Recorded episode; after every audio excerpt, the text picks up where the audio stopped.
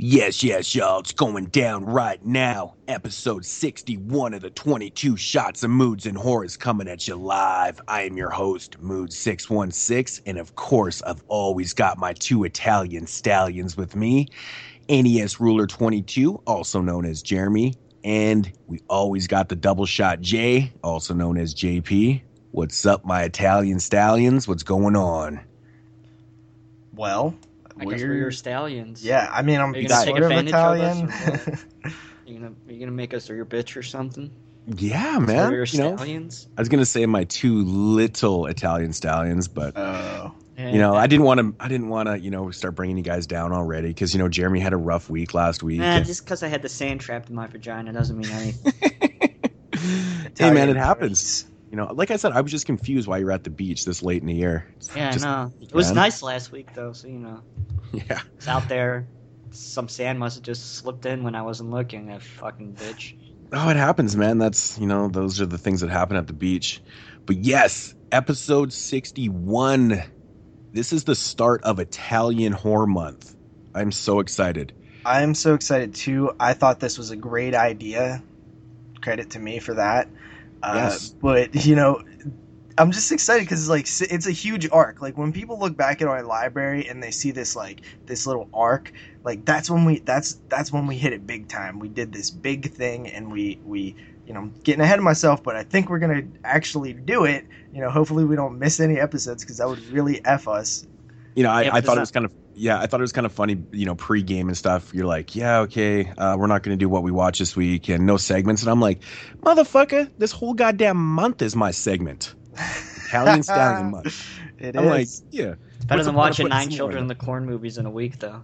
Yeah. I still talk about that where I'm like, I cannot believe, now I feel like I can do anything. I've watched 9 Children of the Corn movies in 7 days or 6 days. And I was just like, wow, we always, if you look back into the Halloween episode, we split that up because we were so nervous about even watching 6 in a week. Right. And we did 9 freaking Children of the Corn movies. It's so impressive. I think you have to credit the films themselves, though, because a lot of them are about 80 minutes, which made it so much more enjoyable. Could you imagine if they were an hour and 40 minutes? Yeah, man. If those were 100-minute films, man, that week would have been. It's amazing what just a few extra minutes would have done. I know. Our mentality would have been through the fucking door, man. We would have never been able to do that. We would have rated them all Hall of Pain worthy just for the fact that they were too long. Well, yeah, it's exactly it, man. You always them say, all Hall of Pain worthy anyway. Yeah, well. Too. They were definitely there. Like you always said, JP, the first 90 minutes of a film is free. And then, anything after that, you got to earn. Yep. And, at least those ones weren't even getting to 90 minutes. So, yeah. Some were 77 minutes. Up. I know. That's good. That's good. Ugh. See, but I prefer that. When I'm watching a bad movie, I love when it's in the full moon territory range, 60 to 70 minutes. It's 80 sometimes, but it's actually kind of funny because when I was doing my the 31 Days of Horror, I watched a lot of movies that were between 70 and 83 minutes. Oddly enough, it was just the way I was picking films. I was like, hey, this movie's really short too. I'm like, maybe I got something going on here. It was kind of weird, but it's nice because it's a quick watch, and I'm like, okay, sweet. And I just review the film and move on. But yeah, it's a big difference, man, between 80 minutes and 90. It's crazy. It's so big and it doesn't seem like that big. What the fuck's 10 minutes, right? But when you really just see the film end at 80 minutes, it is such a different feeling. It really is. I don't understand why that 10 minutes is such a big deal. But I guess you think about all these different places where these 10 minutes, it's almost it's not like they chopped off the end of the film. It's probably seconds in each scene that add up. So yeah, I mean, I love shorter films sometimes. I love longer films when they're done right. If they're the first 90's free, the rest you have to be doing something well. Mm-hmm. Yeah, I have to agree, man. There's nothing worse than watching a film going, time checking nonstop. That's the worst. Time check-in, hitting the info button on your remote, and you're just like, I hate that feeling, man. And then it really does ruin the movie for you, Yeah. Even if you're liking the first 2/3, you're like, hey, this is dragging. Yeah. But yeah, all right. So Argento, Dario Argento. Fuck, I can't talk. We are doing the Animal Trilogy for the people out there that do not know. And that, of course, includes The Bird with the Crystal Plumage from 1970. And, of course, The Cat o' Nine Tails from 1971 and Four Flies on Grey Velvet, also from 1971. It's pretty incredible that he managed to put out those three films, you know, in like a 2-year span. Yeah. The same thing happens with Fulci next week as well. 80, 81, and 81, I believe. Yeah, exactly. Yeah, that is true. You know, in today's world, that would be pretty much unheard of to be doing these type of films. It just, I would assume it would be really hard to do. Oh, it for sure is. Unless you're like Charlie Band or something, you're not going to be cranking them out that fast because. Well, yeah, but you know, with Charlie Band films, those are going to be like, you know, 74-minute films. I mean, these are like, you know, 100-plus minute films. Yeah, they're long. You know, and they're crafted and, you know, they're well done and stuff. But, you know, Charlie, it's almost incomparable. But I mean, I know what you're saying though. You know, you could do 3 or 4 if you're Charlie Band, but. The system has changed. It, no longer can you just be like, okay, we're going to go shoot on this day. Like then now you have to do all this prep to go shoot. Like you have to put in paperwork and make sure everything's in line. You know what I mean? Like everything has slowed down. Every single bit of the process has slowed down. The pre-production, the production, the post-production, all of that has slowed down. And it's interesting because you look at somebody new, right? Like an Adam Green or something. There's sometimes, you know, years between his films, but he's if you listen to his podcast, he's literally making the film for years because it just takes so long to get things in motion, and once they're in motion, to keep them in motion. And, you know, while they're in motion, you have to still deal with all these things that just didn't exist back in the 70s. Mm-hmm. Mm-hmm. Internet. Internet for one. Well, yeah, and, you know, that's, you know, Adam Green's a great example, but he's busy with so many things going on, too. You know, his TV show, podcast, doing probably conventions, obviously, you know, producing, writing, whatever he's doing. He's got a million things going on. You know, back in 1970, Argento was – he was a screenwriter, too. I mean, he had, you know, originally wrote, you know, like Westerns and stuff. Yeah, before this and stuff. So he was, you know, in the industry, but even to, you know, write and direct these 3 movies in 3 – it's just – it really does blow my mind. Mm-hmm. It's crazy, you know, so. Yeah, and like you said, Adam Green is busy, so that is a good point, but that even goes to show, like, he is one of the busier filmmakers, and he still is not pumping them out like Argento did in that, you know, little gap right there. Yeah, it's like just a difference in generations, I guess, or something. I don't know. Yeah. Really, really strange, but yeah.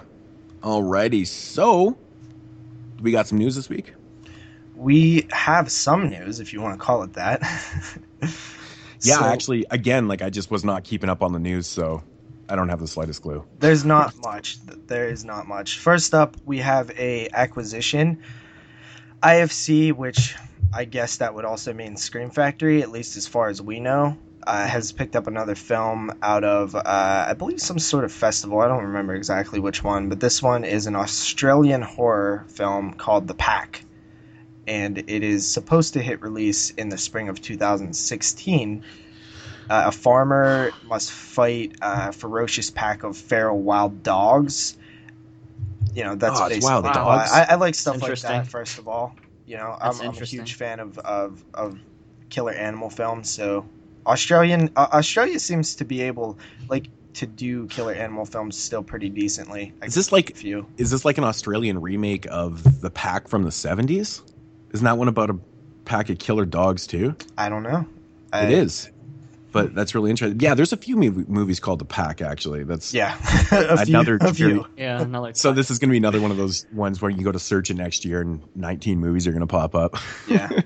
But, you know, that's interesting because Australia, you know, making a movie called The Pack, because I'm pretty sure. I've actually never seen this movie, but I'm pretty sure it's about killer dogs from the 70s, so... Killer dogs or killer wolves has to be if you're calling it a pack. When you first said The Pack, I was expecting you to say a pack of killer boars or something like that. That would be cool. Kangaroos. Yeah. Kangaroos. Now, wouldn't that be funny? A pack of killer. How has that not been done yet? No doubt, right? What are these Australians waiting for? Zombie kangaroos? Come on. Or zombie giraffes. Come on. Oh yeah, that's just something that I can't even like. I don't even know if there's a horror film with a giraffe in it. You know what I mean? Until now, probably not, man. I mean, giraffes blow my mind. I seen one when I was a kid. I seen one when I was a kid at the zoo, and it literally like destroyed my mind. I was like, how did this thing come to be? What, like, it is a nightmarish idea. It's like something that doesn't seem like it should be real. Yeah, they are a little bizarre, aren't they? A little.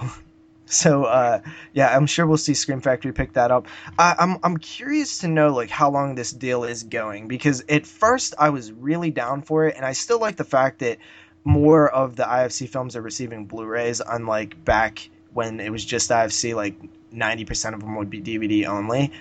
But it is just, if you're a collector of Scream Factory, it really ruins your life. Yeah, it does. And I don't remember who made the point. $1.50 pictures. Yeah, I think it was actually Zach that said it, but I kind of agreed with him too. You know, when IFC was putting out, you know, their releases and stuff, and I think IFC had a few Blu-rays and stuff, but they weren't that expensive. But now that Scream Factory is distributing, you know, or has this deal with IFC, you know, the prices are crazy. You know, yeah. Like if IFC was just putting out that title, say like The Stranger or something like that, you could probably get that Blu-ray for $10. And, you know, but now that Scream Factory's involved, it costs you $20, or it's just more. That was the point, right? Well, typically when I would grab an IFC Blu-ray at Walmart or something, it would be at about 14 or 15, but still that's even less than what they are now, which is 20. Mm-hmm. Yeah. You know, so as a collector, you're kind of looking at it and going, well, you know, if they were just IFCs, they'd be cheaper. And, yeah. I mean, I understand where people are coming from completely. Yeah. So, you probably get more range with Scream Factory, but then you're going to have to pay two people, so you have to hike up the price. It's kind of one of those things that if it did go away, I wouldn't be disappointed.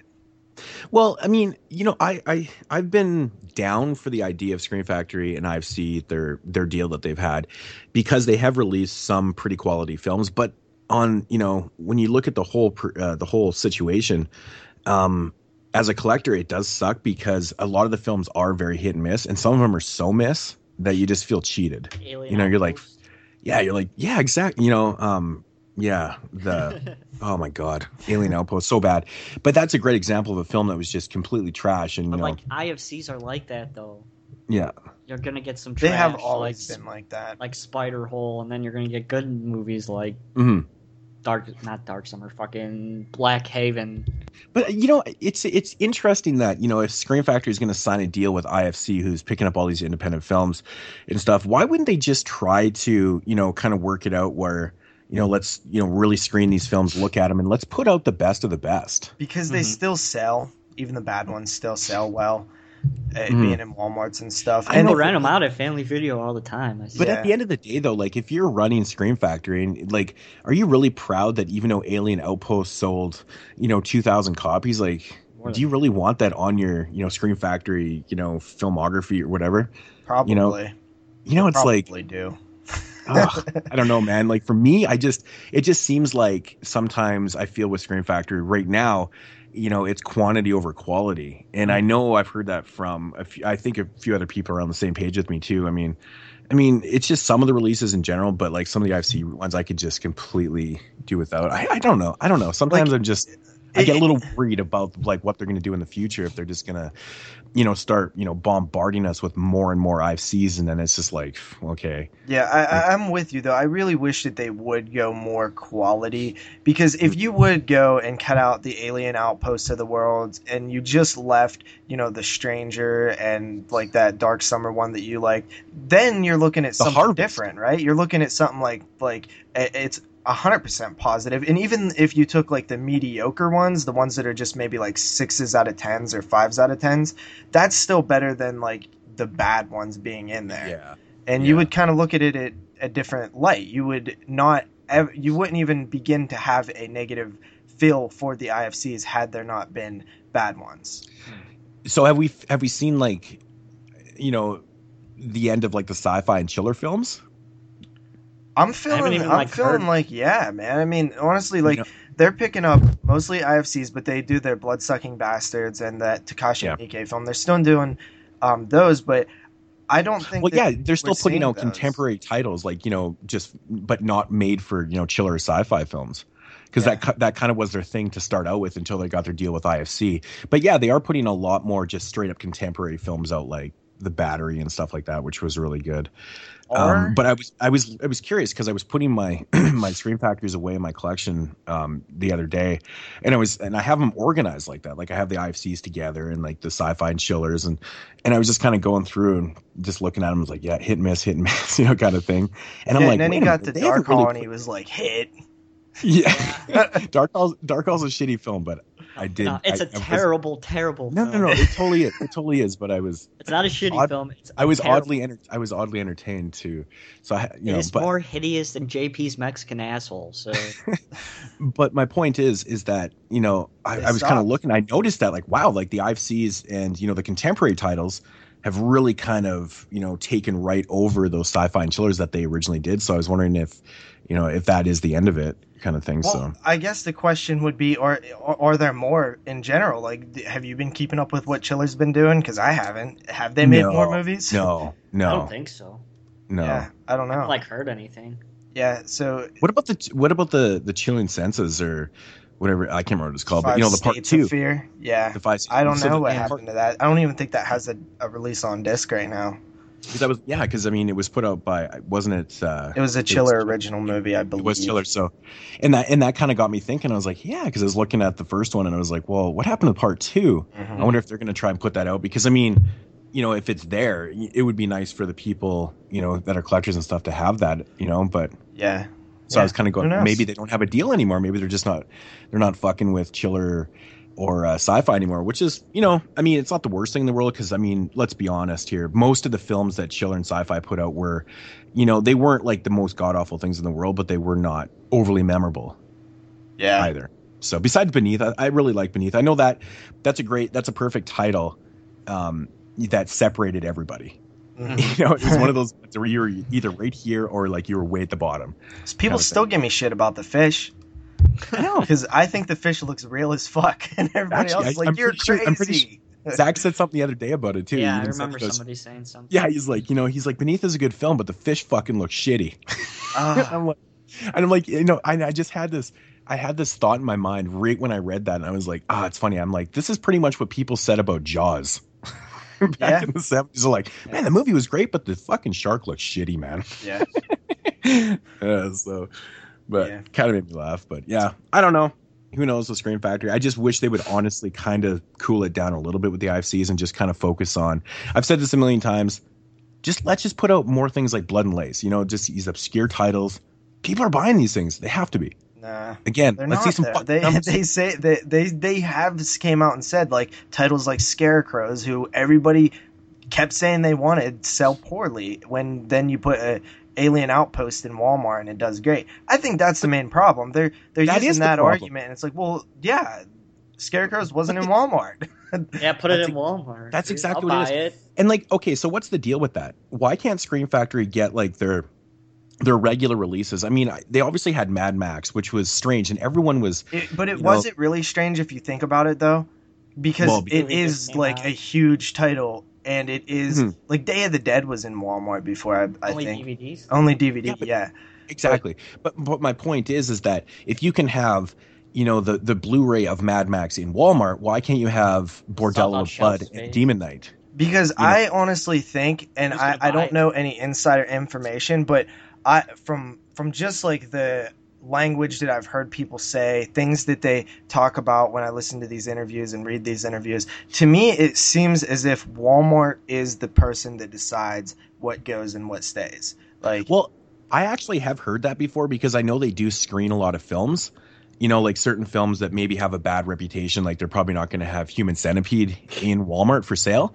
But, you know, all that type of information that I was absorbing kind of got thrown out the window last week when I was in Walmart. And I literally laughed to myself. I walked by and I seen I Spit on Your Grave 3, mm-hmm. Yeah. You know, right there for everyone to fucking see. And I'm like, yeah. And I'm like, okay, no, if Walmart really is screening these titles based on, you know, okay, this title probably isn't appropriate for our type of, you know, our work business. Why do they have I Spit on Your Grave 3 sitting right there? Then? I don't think that's the case. anymore. Yeah. If you remember back to when Dimension Extreme was around, and let's put it in Walmart. That was a huge thing. It got banned, and there was a huge thing. That is cooled down since. Like they don't really have problems with that anymore. But I just think it's, they look at titles like they don't want retro titles unless they're huge, like Mad Max, where there's a new movie coming out, and you know then they know that will sell, as it does every edition that they put out. Mm-hmm. But then they only really want the new films because they can put it in the new releases section. They don't really stick the retro ones in the new release section that often. I saw Mad Max at Family Video too on Blu-ray. I was like, oh, this is weird. They have a contemporary, an old Scream Factory here. It's like, oh, I wonder what's up with this. Why do they have Mad Max? So like when I found Toxic Avengers, I was like, why do they have Toxic Avengers? Yeah. But you know, for me, it's just like, you know, if I was running Scream Factory, I would try to work out that deal. I mean, if I'm going to have some things, even if they don't go in the new releases, like, you know, Walmart still has sections for, you know, the catalog titles, right? Right. So put those in there, just maybe create different sections. I don't know. But I would really try to push that, because if you're having some, you know, obviously your newer titles and stuff. And I mean, that's partly the reason why we keep getting more IFCs and stuff, because they are in Walmart, they're selling, and that's why they keep putting out more. But, you know, and this is, if they're literally announcing that, you know, titles like Scarecrows and stuff aren't selling as much, why wouldn't you try to push this and be like, hey, we need to get these in there? Because no one would buy them. Yeah, I just think that it's – I think that they are. Like, I can't imagine a situation where they're not trying or they haven't been trying. Because I completely disagree, Jeremy. I think if I saw Scarecrows in Walmart – because we're fans. Yeah, but that's us.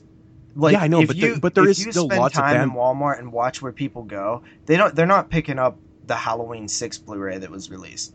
They're picking up, like, the weird movies that are fucking just new released, like the ones with shitty covers. Yeah, I know, but it just has to get out there to fans. I mean, there is a lot of us collectors and fans out there that, I mean, if we all knew that they were selling Scream Factory Blu-rays, you know, if I go pick up Ghost Town in Walmart, the word gets out, people are going to go.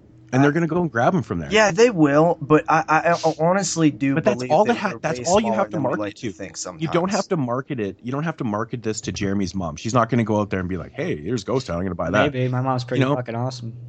I'm just using that as a quick example. But yeah, your mom is cool. But you know what I'm saying? It's like, you know, if you get the word out, it's just like Diabolic DVD. You know, like, you know, my dad's not going to just go and shop at Diabolic. Oh, what do we got here? Possession special edition. Yeah.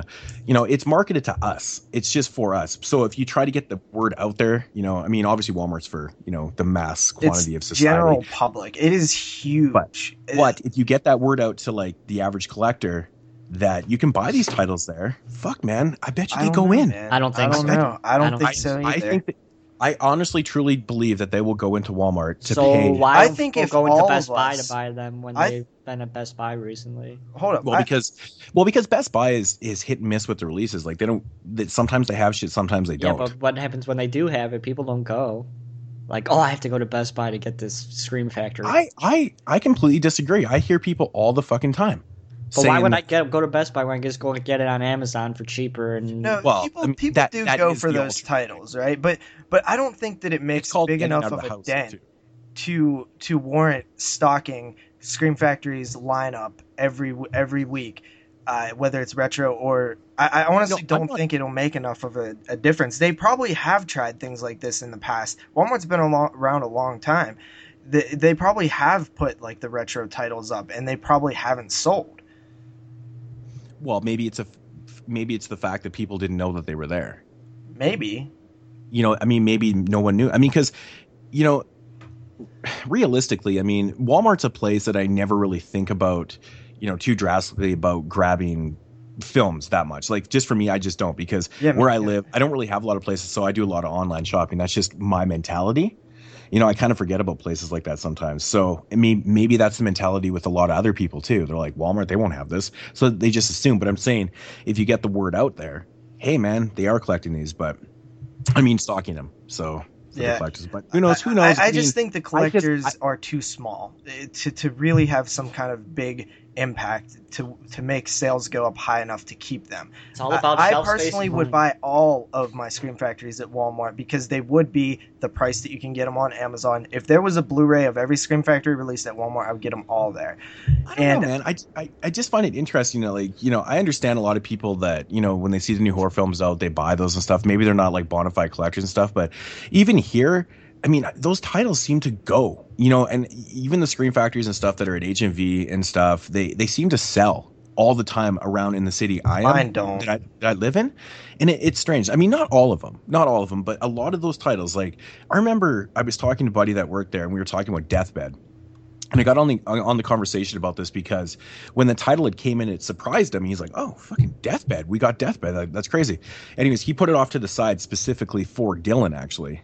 So I know Dylan knows the story, but and then we started talking about it, and you know, Dylan bought his copy, and then I bought a copy, and then they kept restocking it, and it kept selling like over and over again. I'm like, "Hey, who the fuck are these people buying this shit?" And it just kind of started getting me thinking. I was like, "Hey, I have noticed that a lot of these type of titles that they are carrying, if it's like a Synapse title or, you know, Blue Underground, Blu-ray, they're selling." Mm-hmm. So I'm like, who the fuck is buying these? Yeah, I don't know, man. Like, even my FYE, for example, Scream Factory sit there forever. Well, it's probably due to the fact that the city that I live in, there's very limited places to buy things. Right, like we only have one HMV, right? There's a fucking Best Buy, there's a Walmart and stuff, but I mean, let's be honest, man. Our Walmart and Best Buys they're pretty trashy, they're pretty shitty. So maybe that's why. That could be partly the reason why, because it's, you know, people are getting out and they're seeing a physical copy there, so they're buying it. I mean, obviously, if I had like 1,000 places in town to buy shit, you know, probably wouldn't sell as well. But you know, who knows? I think the biggest thing of this whole conversation is the fact that these companies do not share information with us. Like the Scream Factories, the Synapses, all of the companies, the Arrows, everybody, they do not fucking share the information. They don't say like, "Hey, we've been trying to get in Walmart forever with our retro titles." They never share. And then we just have speculation, which drives me crazy. But then again, it makes for entertaining conversation, though, too, because, I mean, if we knew all the facts right now, would we be having this conversation? No, because we would know the facts. I guess so. So right? We'd be like, "Hey guys, well, what's the point of this conversation? We know that Walmart doesn't stock them because they don't want those titles in there." Oh shit. Okay, move on. All right. Yeah. But you know what I'm saying? It's totally like that, and I don't know, man. You know, it could be that case. You know, Walmart. You know, like Jeremy just said a while ago, it is about shelf space, and maybe Walmart just kind of looks at it and goes, "Well, you know, we just don't want those titles in there because we think that they're not going to sell, so we're going to stock Ghostlies." Yeah, we're gonna stock fucking 4,000 Ghostlies over here, and keep Ouija.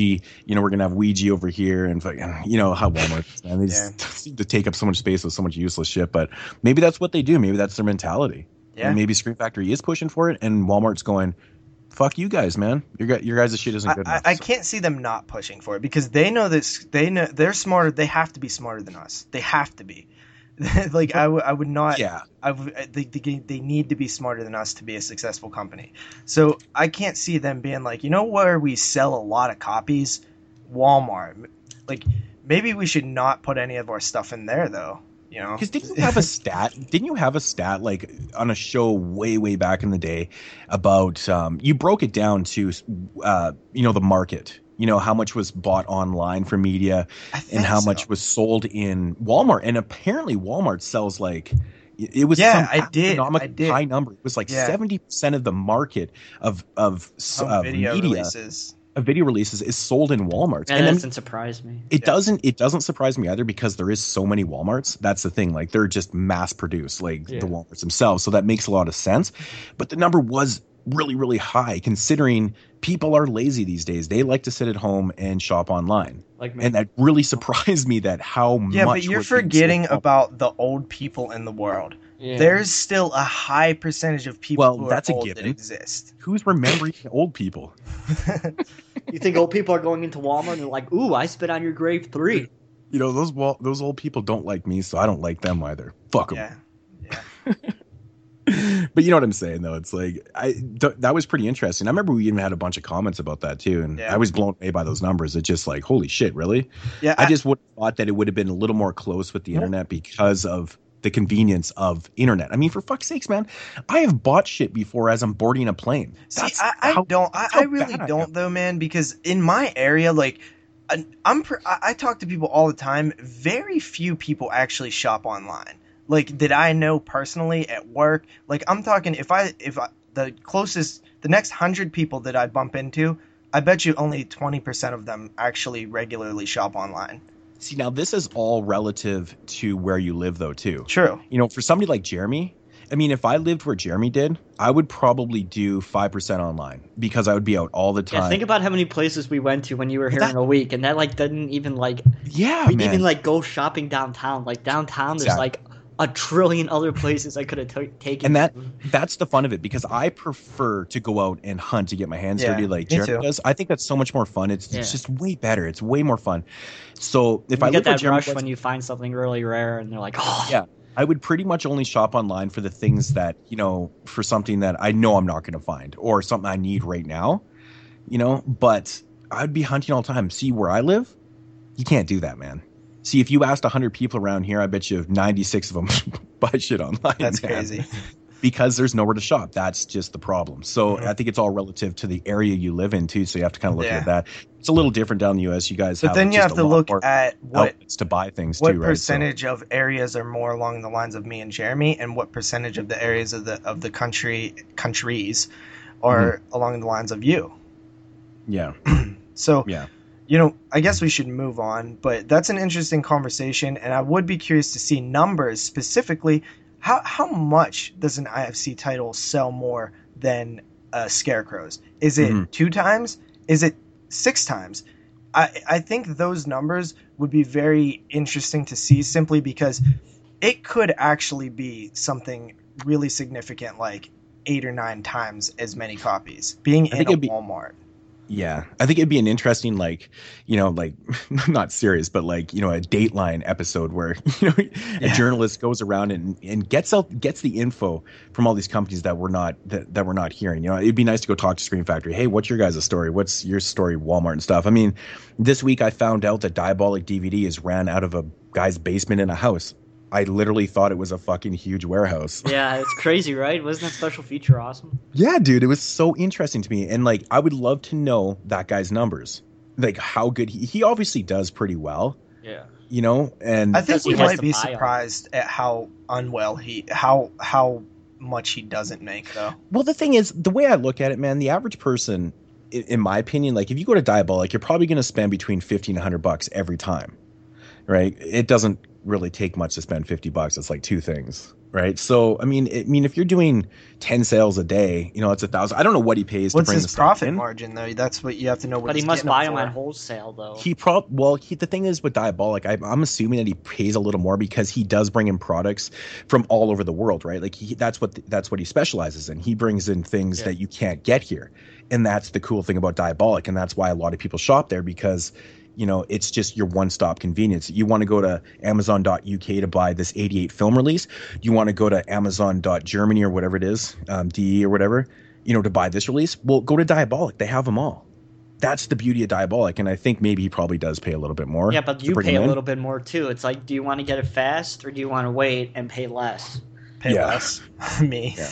No, but, me. But, I'd rather pay more and get it faster, but I'm just an impatient You would bitch. Never rather pay more. Listen, who are you trying to fool? See, I could get everything I want just going and buying it in person. Like, I know a store right now, this independently owned store up in Wisconsin. My friend Nick, me and him go there sometimes when we go out to Wisconsin hunting. They have every fucking new Scream Factory and everything that you would imagine. Like, they literally have, like, everything.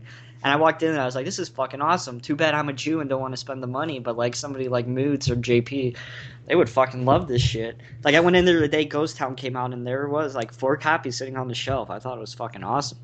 Yeah, that's really cool, man. Yeah. That's cool. Yeah. All right. Yeah, see, one last thing. In places like Diabolic, you know, even knowing, like, even more how independent it really is, you know, it just makes me want to support that, because that's kind of like your one-stop shop, you know, kind of thing. And, you know, I'd say people support it. I haven't done any orders in a long time because it's just not even reasonable for me to import right now because our dollar sucks cock. So, unfortunately, I haven't been shopping there, but you guys should. Don't neglect it. Okay. Well, I'm not just talking to you two. I'm talking to everybody else. Yeah, I get it. Support. Yeah, I'm always a fan of supporting everything that's needs supported, so definitely support it. Yeah. All right, so after that lengthy one... Are we still on the news? Yeah. Wait, that was just the first piece. That's it. That was like 45 minutes of... All right, so moving on, we got Mick Garris. Last week we said that he was working on an anthology. I asked you guys, what do you guys think? Is he bringing in old directors or new directors? Well, we now have the answer of who those directors are for his anthology that will be shooting in early 2016. It is a collection of 5 stories. The first one, Mick Garris, obviously, he's involved. Then probably the only other huge name that I know, which is Joe Dante, the Howling Gremlins, obviously. Wow. Then you have Japan's Ryuhi. I'm not going to say his name anymore. Midnight Meat Train and Versus. Versus is fucking awesome. Yeah, so he did Midnight Meat Train and Versus. And then David Slade, who did Hannibal and 30 Days of Night. And then Cuban director Alejandro, who did One of the Dead. Cuban. Oh, One of the Dead is so funny. I own that and still haven't seen it. But the scripts will be from Mexican authors, I believe, and also... What's up with all these Mexican anthology films coming out? Yeah, that's cool, man. That actually sounds pretty promising. That's a pretty good lineup. I'm a little surprised that Joe Dante's in there. That just surprised me. Well, Joe Dante and Mick Garris are tight. No, I know that, but I was just surprised that Dante was willing to... I don't know. I guess he just did that, Oh, no, that wasn't him, was it? No, he was burying the X. That's right. He did direct it. I was having a brain fart there. But, yeah, I guess he just did that, yeah. So yeah, he's still working pretty well. Mm-hmm. So, I mean, I'm always a fan of anthologies, as we'll probably talk about later. But, you know, Nightmare Cinema, got Joe Dante, Mick Garris. I'll check it out. I'm interested for sure. Cool. All right, after that, The Orchard. Orchard. They have recently been grabbing some titles. They released What We Do in the Shadows. They're grabbing the upcoming anthology Southbound, and now they have grabbed a film called Demon, which... That's original. Yeah. It was a selection at the 40th Toronto International Film Festival, and... I don't know. I think I've heard good things about this one.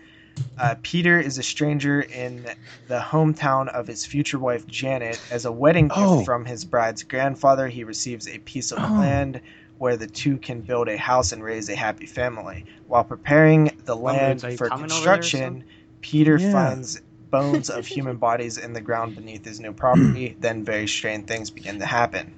No, I got a little giddy there because I was literally... Okay, I'm not going to lie. I was taking a poop this morning, and I was reading in the new Rue Morgue. Rue Morgue. I was looking for a morbid fact, and I actually read this entrail. This is relatable to what he just said. Okay, on September 18th, days after his horror film Demon had its world premiere at the Toronto International Film Festival, 42-year-old Polish director Marcin Warna was discovered dead in his hotel room in Glinda, Poland, where he was premiering the movie at the Glinda Film Festival. Demon is about a blah, blah, blah. So the director died. Yeah. Yeah, I was actually going to say that next. But I just fucking read that. Okay, sorry, JP, to steal your thunder, but I just read that 10 minutes ago. So... 10 minutes ago, I think we were doing the show 10 minutes ago. Yeah, I'm really, 10 minutes really not before the show. He's saying 10 minutes before the show. Poland and Israel is where the film is coming from. Like you said, he is a Polish director. So that's pretty from interesting. My own people. If anything, the film will probably gain some steam based on that little morbid fact that Moods just presented us with. Yeah, that's kind of shitty though. Yeah. I mean, really, if it turns out to be a really good film, that's terrible. But yeah, that's very odd that you brought that up, and I just read that. Yeah, it is. Really weird. So yeah, that is supposed to be released in 2016. And what was the company again that picked that up? Orchard. Okay. Yeah, they're releasing a movie called Demon, so I'm assuming they're releasing The Pack too. Let's just grab all the generic titles. Oh yeah. Yeah, they definitely. I mean, that's. I like titles like that. But there's just so many of them that it does kind of get. It's just hard to search, man. Yeah. So next up, we have Sci-Fi Films. New Banner, which is, I guess, a venture partnership with Exhilarator Media, who does the Macabre label. Yeah. They are producing a new sci-fi psychological thriller called 400 Days. A small crew of astronauts are put into a simulated mission to see what psychological effects they will undergo when they face deep space travel. This is a real thing. The duration of the test is 400 days. Sci-Fi is aiming for a theatrical release in January 2016. Huh. Sounds kind of cool. So I'm taking it that it's the Sci-Fi TV network because it's spelled SYFY, which is not how you spell sci-fi. Yeah. So Sci-Fi Films is like going big budget now? What? They must have really banked on those Sharknado films. Yeah, really. That's crazy, man. That's really interesting. Yeah, it does sound fucking creepy awesome, though. Whatever, man, if it's really good, that's going to be crazy. Yeah. You know, just putting really good next to a sci-fi film is just... Well, they used to release good. I wouldn't say really good, but they used to release good films. Recent stuff. Yeah, definitely not recently. So after that, we have some Arrow video announcements. They had announced a couple UK-only titles, which I believe was Audition, the Miike film. Yeah. What is the other one? I'm not really sure. I think they were re-releasing the Hellraiser box set as well, in a limited, like a not limited, but less awesome version than it previously was. Correct? Am I right? Yeah. Okay. So what was the deal with that? Is it just missing the booklet? Because I didn't really look into it too much. It's not. It's just not as awesome looking. Like it's just a box. And the three films in their own cases. It didn't have like the poster or everything that was in that. It's not the Scarlet Gospel, whatever the hell they called it, Scarlet Box. Yeah. It's not. It doesn't look like that. Different cover art, stuff like that. But it does look to have all of the features that was. There's like a ton of features on here on all three of the releases. So I imagine that it's still going to have all the awesome features that were on the other one. I haven't cross-referenced to see if there are any that are not on there, but I mean, it looks pretty stacked. The other title was $5 for an August Moon, if you're wondering. Okay. The Mario Bava film. Because remember, I made a post about it yesterday because I just picked up the Kino Blue, and I was like, of course it got announced by Arrow. Yeah. Fuck. Go figure every time. So those were, that Hellraiser box. Some people are mad about it, and some people are cool with it. I don't really care because I do believe they did say that I believe they have said multiple times that their limited stuff they will re-release in non-limited formats. Yeah, I'm pretty sure they said that about everything. So I don't know what people are tripping about. Yeah, but I mean it does kind of suck for those people who spent all that money on there. If they, I think it would be different if they said like, this is the only way you're going to get it, and then they release it. Well, I don't think it really sucks because the edition is really nice, and I think most people that have it are pretty happy with it. Yeah, for me, I would be disappointed if I had bought it and not known, because honestly, what does that edition have that this one doesn't? It just looks different. That's not important to me. What is important is those features and the films themselves. Like, yeah, I feel like paying that, you know, I don't know. I'm not really... I wouldn't be bent out of shape about it unless I didn't know that they were going to re-release it right away. Mm-hmm. Mm-hmm. So yeah, that's coming out. It is Region B, of course. Then they announced a couple US titles, and one of them is, it doesn't look like a horror film, but it's, it's Pray for Death, which is, it looks like a ninja film. Anybody know anything about that? Ninja? No, I actually don't. Yeah, it looks pretty cool. I mean, if you like those ninja films, which I know Modes does, I'm not the biggest fan of them, but they're all right. So yeah, it looks like a vigilante ninja film, and then they announced a Pam Grier title, which I thought was pretty cool. Sheba Baby. This is a US UK title as well. Oh, nice. So yeah, another another Pam Grier title coming out. And then they announced a box set, which is American Horror Project Volume 1. Mm-hmm. You guys hear of this one? Yeah, I did see the post today. This is an interesting looking box set. It's kind of cool. It's got The Witch Who Came From the Sea. That was a video nasty. Cool. The Premonition and Carnival of Blood, or Molestia's Carnival. Yeah, I have to say I don't know the other two titles. Yeah, I don't really understand what they're trying to do here. What the American Horror Project? I don't really know what that means. No, I don't. I was kind of confused by it too. Okay, it says everyone knows the classic American horror titles: Night of the Living Dead, The Texas Chainsaw Massacre, and A Nightmare on Elm Street, to name a few. But we want to tell you a different story: a story of unsung heroes of American terror. Okay, what the fuck does that mean? I think they're just trying to make a. It's literally just them trying to. Design a story around this box set.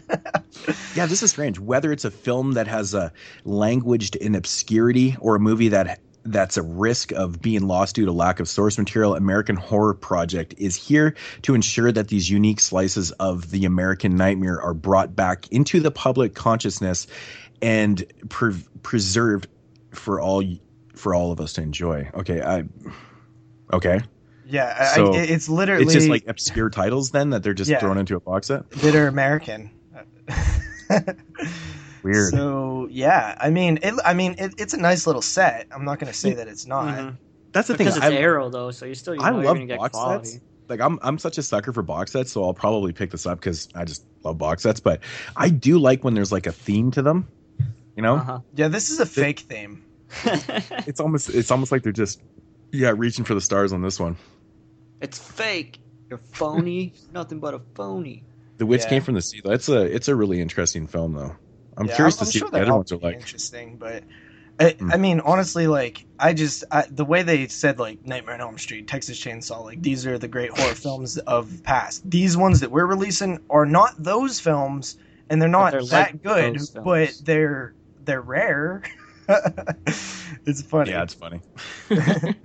You get all excited. It's like, yeah, Chainsaw, Nightmare on Elm Street, and it's like, yeah, not those guys, but they're kind of like those. Well, that'd be pretty sweet of Arrow to those. Yeah. Imagine a box set of all those from Arrow. Yeah, oh, that'd be so nice. All right, so moving on here, we got a couple Scream Factory announcements. First up, we have Species 2, the MGM title coming to Blu-ray. And what was funny, I thought this was hilarious, but they, you know how normally when they make an announcement, they'll put all the posters from the films that they're announcing. They didn't even bother to put the posters for Species 3 and 4. They just put Species 2 up there on their announcement, but they're also releasing a double feature of Species 3 and 4. Yeah, of course I already ranted about this. I just don't see the point. Of releasing Species 2 and then 3 and 4 in a double set. I mean, I guess I see the point, but I mean, they're MGM titles. You know, I mean, there is a box set that you can buy with all the titles in there. So what happened with Scream Factory? Why didn't they get go after the rights for the first one? They probably did, but they couldn't. Get them. But they obviously. That's one of MGM's titles, like Jeepers Creepers, that they really seem to not like to. But like, my point is, why even? Okay, if you can't get the rights to the first one, why release 2 and 3 and 4? But I never look at it that way. I say, why not? Like, just because one film can't be released, should you never have Texas Chainsaw Massacre 3, like, you know, or 2, whatever, or, you know, should you never have Phantasm 2 hit Blu-ray? I'm happy that it hit Blu-ray. I never really look at it that way. Release them all. If some take longer than others, then yeah, I mean, the thing with these is they're just not that desirable films. Well, and that's the other thing too. But like I said, you know, really, for a lot of people, they're going to look at that and go, I don't really need to upgrade my DVDs. I mean, you can buy the box set with all 4 in it for $10. Individual discs. Yeah, but they're DVDs though. They're DVDs, but I mean, some people just whatever. Like, do you need a Blu-ray of Species 3 and 4? You do. I'm just pissed off because I'm fucking buying this shit. Yeah, you're stuck buying it. That's why you're mad. But seriously though, on the conversation of like, I honestly don't think that like you need to. It's either all or none. Like I really do like what. I would rather have a copy of Pet Sematary 2 on Blu-ray. No, I would be fine if 1 and 2 came out. I'd be fine if 1 and 2 came out and they couldn't get 3 and 4. But it's just the fact of not having the first film.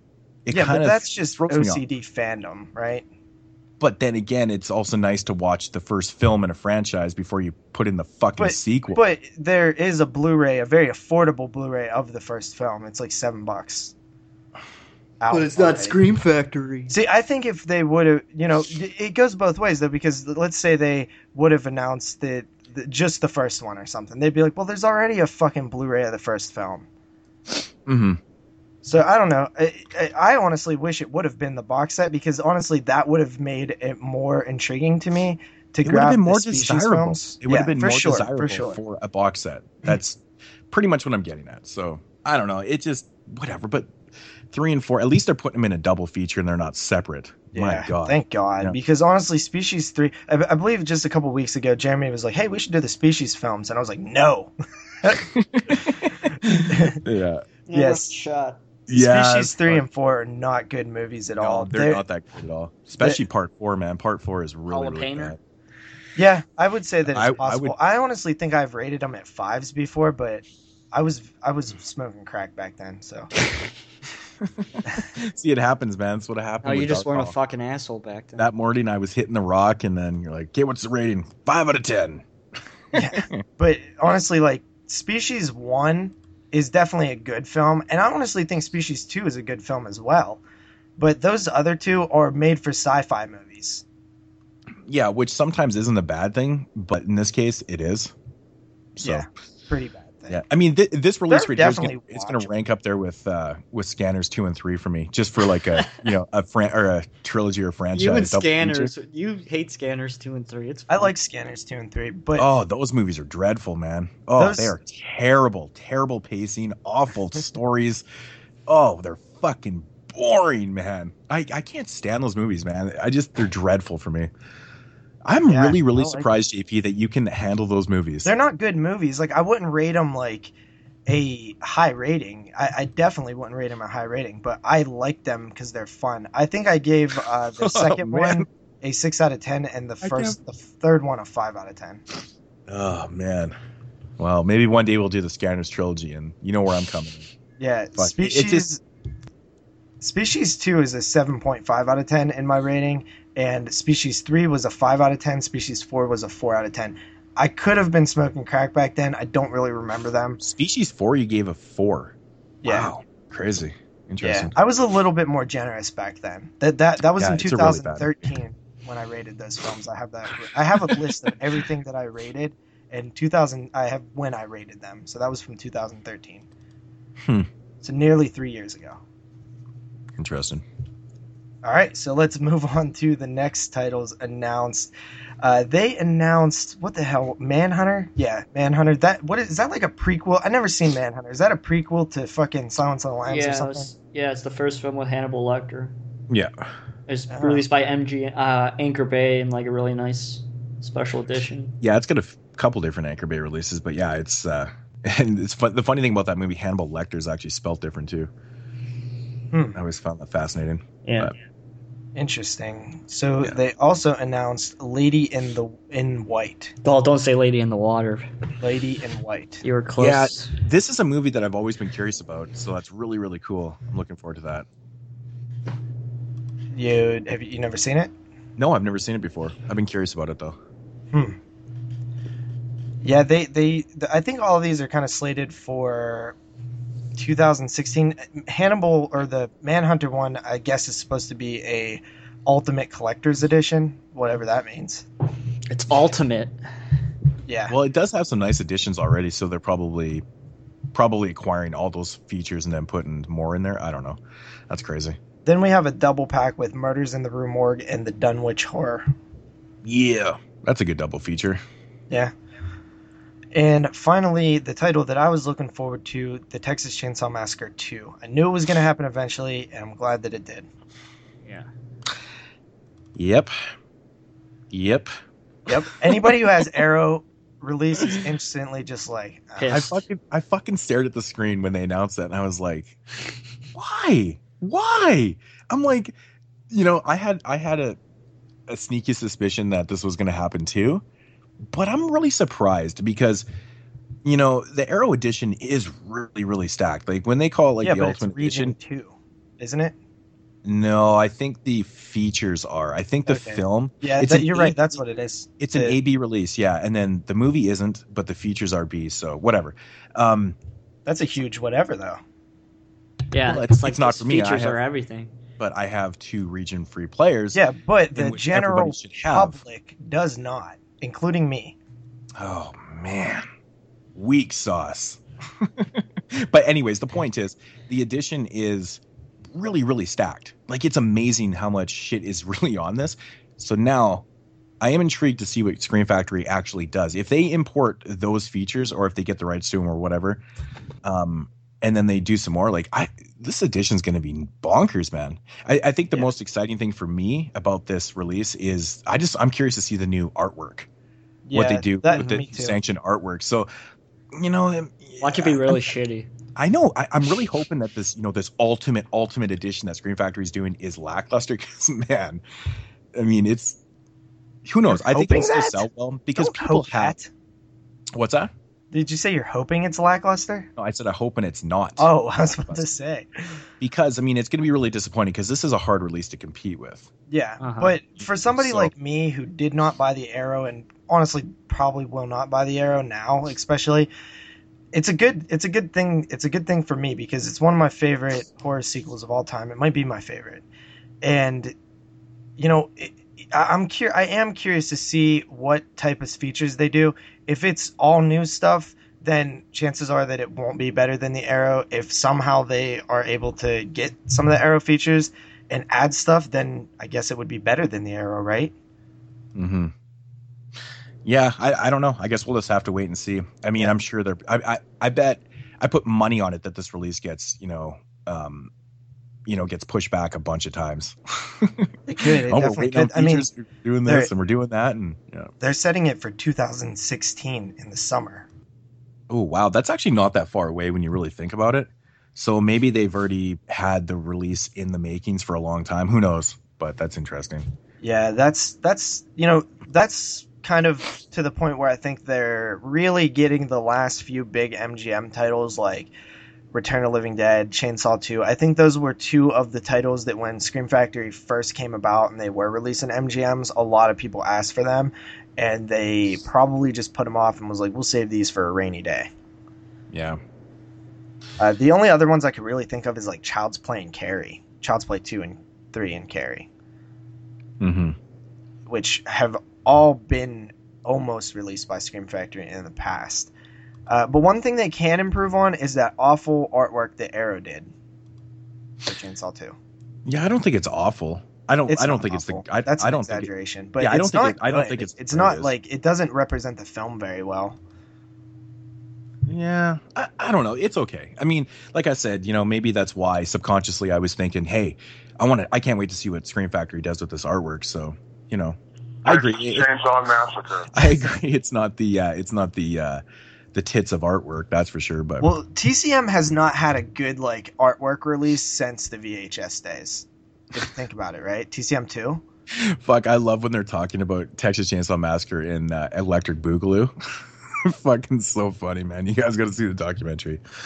It just got me laughing about how I won't even ruin it, but it's fucking so funny. Yeah. The fucking Breakfast Club spoof. Oh my god, so fucking funny when they're talking about this. And great stuff.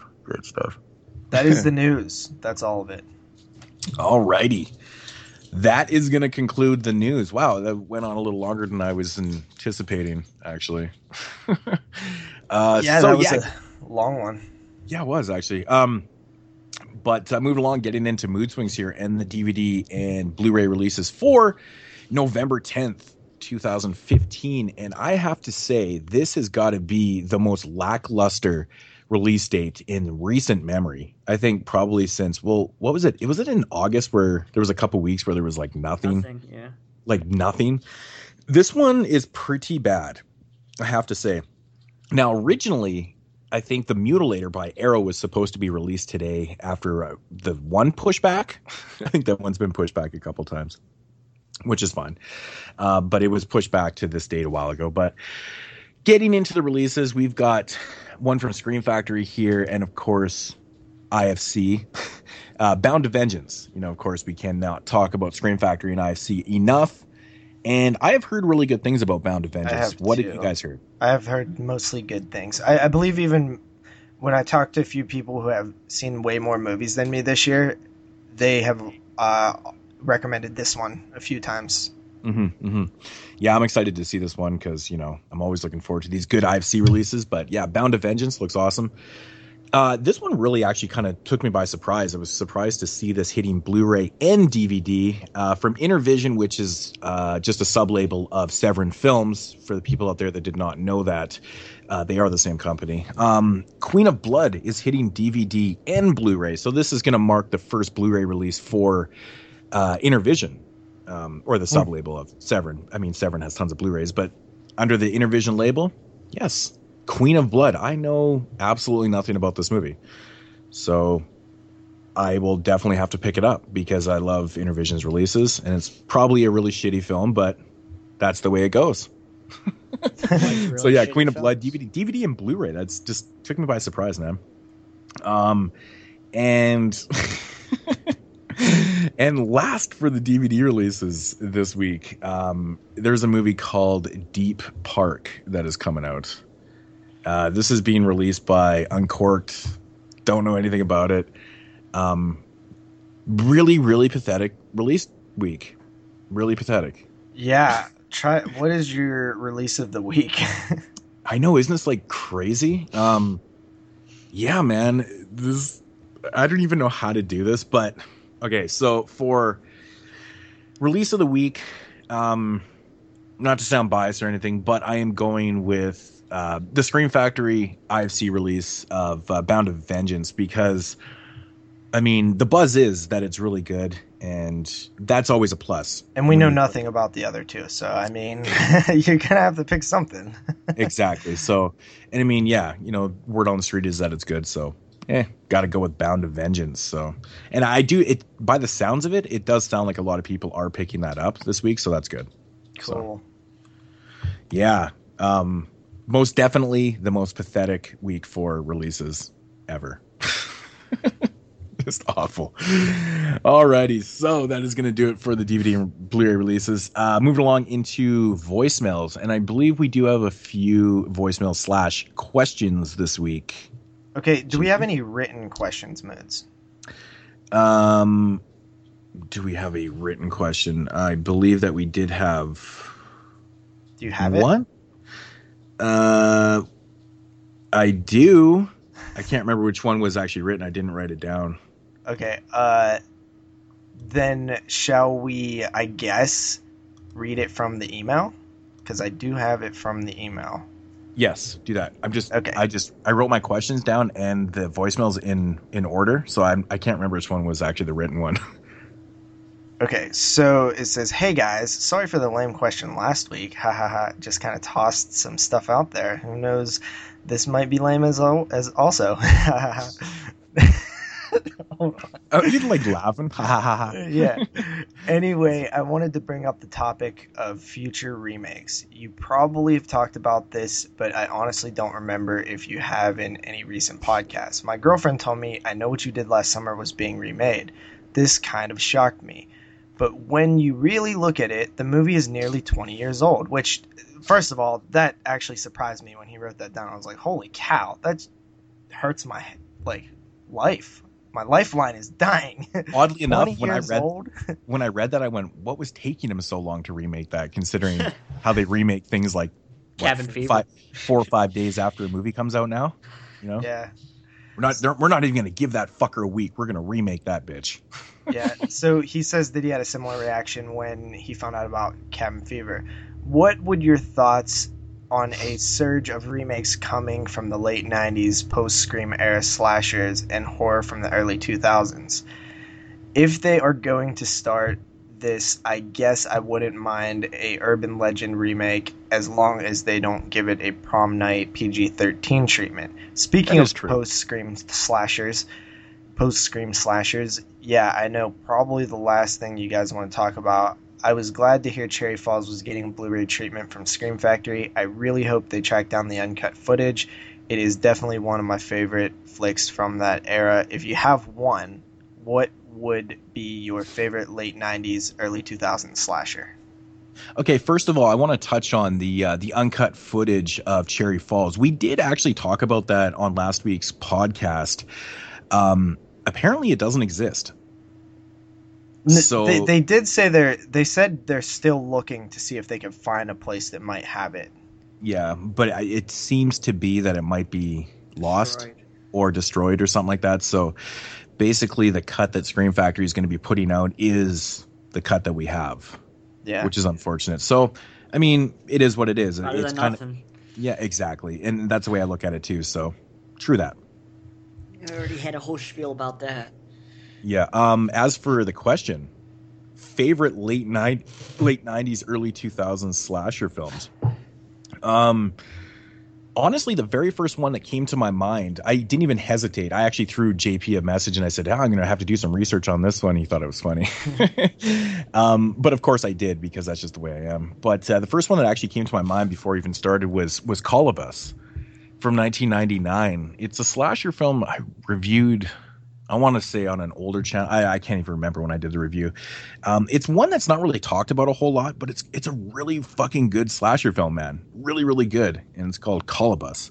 So definitely check that one out. Just a couple other notable ones. Cut from 2000. I think that one right there is actually starring Molly Ringwald, which is really strange. I believe it's a Australian film. And I know I might catch some hate for this one, but I really enjoy Valentine. I actually didn't like this movie when it first came out, but watching the movie years later, I think it's a really enjoyable early 2000s slasher film from 2001. So yeah, those are the ones that I'd written down. So what about you, Jeremy? I just went with Wrong Turn. Yeah, honestly, if we're calling Wrong Turn a slasher, then that would be my favorite as well. Yeah, I don't really consider it to be a slasher film, but I mean, I'm not going to argue. Whatever. If you consider a slasher film, that's fine. But if you want to go more like just straight up slasher style, I would probably have to go with one of the late Screams, like Scream 2 or Urban Legend, because I actually do kind of like that one as well. But yeah. I was actually surprised at the lack of good ones that there were in the late 90s that I could really think of offhand. Well, it's all those big kind of mainstream ones that really overshadow, but there really isn't a lot of them. Yeah. You know, a lot of the slasher films are just really popular mainstream ones that came out, you know, from 96 to 99 kind of thing. Mm-hmm. You know, I mean, if you want to consider High Tension to be one from 2003, you know, that was pretty good. That would definitely be the best one if you're counting that. Yeah, I don't know. I guess it's debatable. But another one that no one ever really talks about, this is kind of getting into the mids, but it's called Hellbent. It's from 2004. Have you guys heard about this one before? No. Mm-hmm. Hellbent is a really kind of unique slasher film because it's like a gay slasher film. It's really interesting. It's I have heard of that. Yeah, but I remember the first time I heard the premise and I was like, it got me so intrigued I had to check it out, and it was really good. It was actually surprisingly really good. I believe it takes place on Halloween too. So yeah. Right. Remaking new things, you know how we feel about that, really. I mean, we always will say that it's kind of a pointless remake. Any remake that comes up, unless it's like remaking Film Z from 1976 that nobody's ever heard of. If it's a film that we know, then we're always probably going to say that it's pointless. Until we actually see a trailer, maybe see the film, then we might like it, but initial reaction is always pointless. I mean, yeah. I mean, I'll be honest, man. You know, getting back to the I Know What You Did Last Summer, you know, some people are shocked, but, you know, oh, it might be remaking I Know What You Did Last Summer. I'm like, giddy up, man. I Know What You Did Last Summer is an awful film, in my opinion. I think it's just awful. It's really, really nothing. I never really cared for it. Even it's awful, though.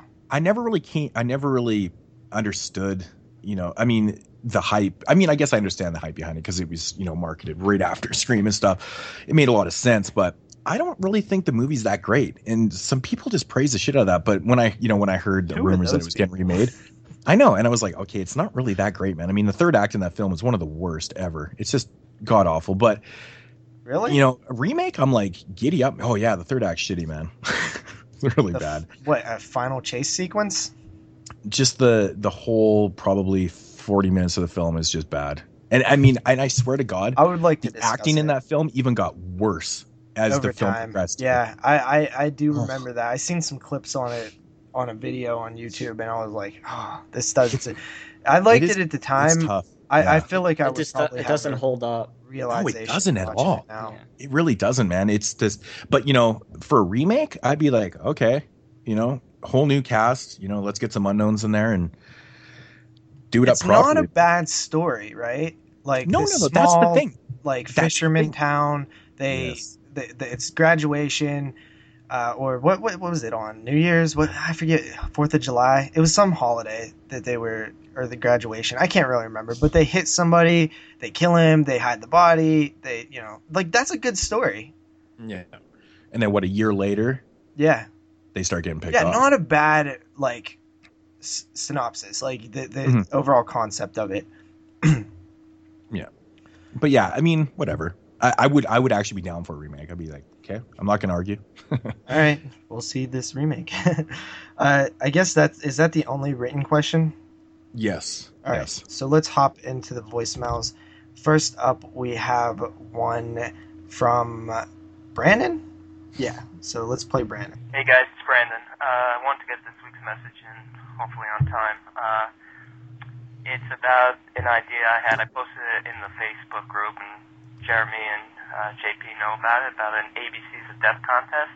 Oh, well then fuck you, Brandon. Story based on a letter they were signed, and JP and I would be the judges, and the top three would get prizes. Now, it's still in its very infant stages, but if we can get enough people, at least 10, I figure, I would give out prizes for the top three. Right now I got 6 people who pretty much told me they do it, so... yeah, let's spread the word and hopefully get enough people into this. I think it'll be a fun little contest and see what type of ideas people have. All right, I'll talk to you guys next week. Later. All right, so that's Brandon announcing another contest type thing that's going to go on in the group page. A written story contest, which is interesting. Mm-hmm. Fiction.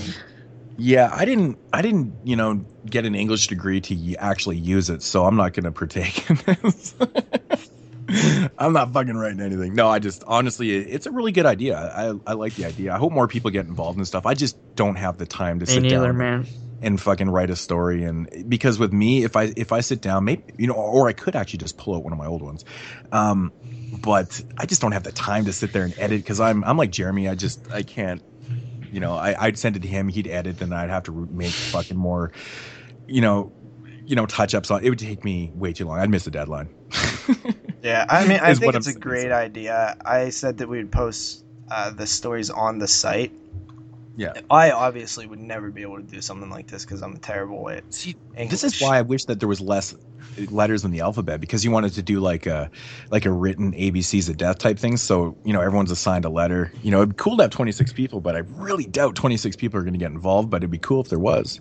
Maybe, yeah. See, I don't know. I like that idea of it being like themed like that, but I can't really see that many people wanting to be, you know, go out on a limb, because one, people are going to be judging your story, right? Like that's the big thing where I feel like it'll shoo some people away, is they're just like, man, I don't want to be judged.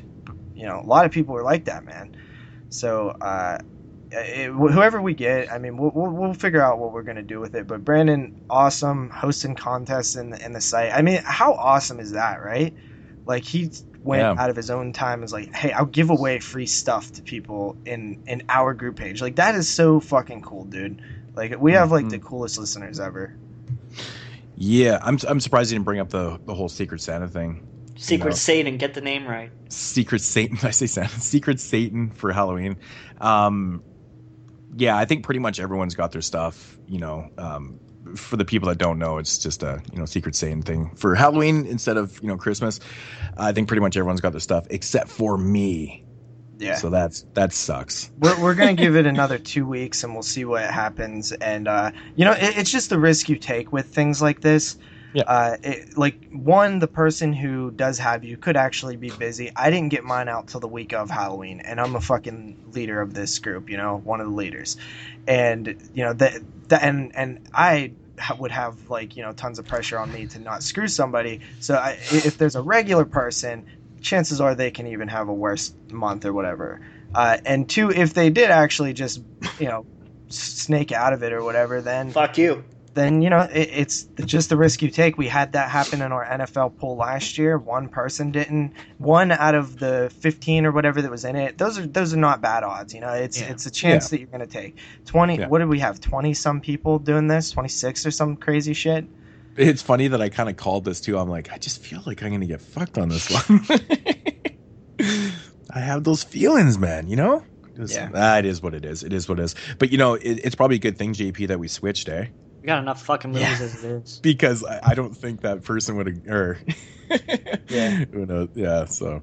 But anyways, definitely, if you're interested in the written story contest, either message me or Brandon, or post in the group, or message Moods, or whoever. Just contact us. Say you want to join, and all you gotta do is write a story and submit it. So we'll once we get more people on board, we'll talk about how it's gonna play out. But let's move on to another voicemail. This one is from Chris. Yo, this is Chris Vance. I'm calling in, and I am feeling good right now. All right. So, yeah, this is Chris Vance from the Garden of Horror, and I got to think of a question right now. But what you guys should do first is really get in that mood, talk about the beer you drink, because I would like to have a conversation with them about that. That would be phenomenal. Yeah. All right, so I got to think of a question. All right, so here's the question. What guy would you like to drink with, like a villain in a horror movie? And why would you like to do that? Because that would be awesome.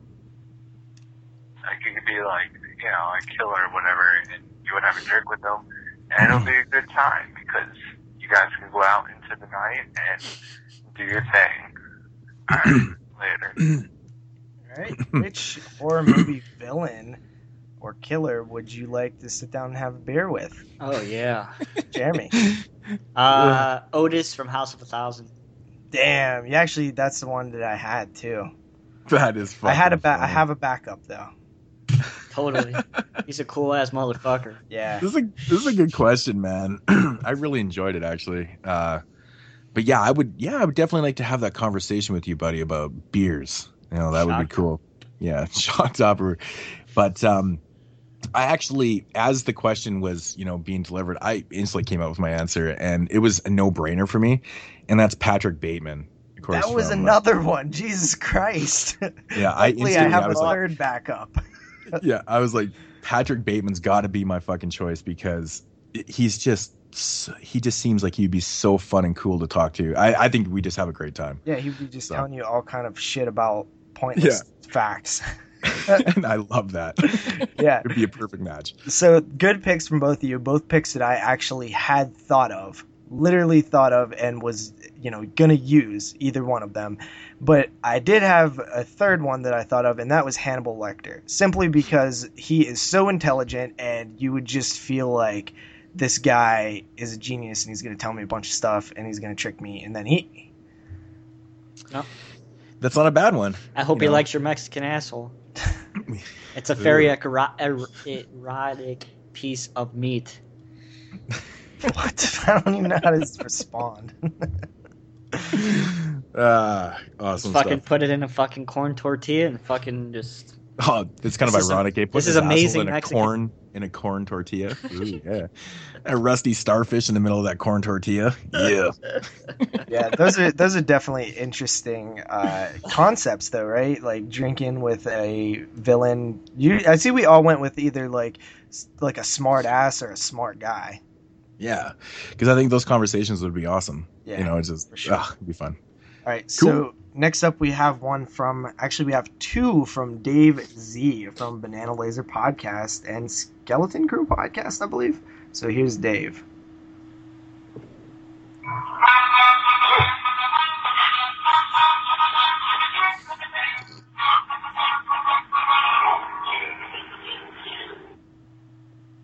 Hey, yo.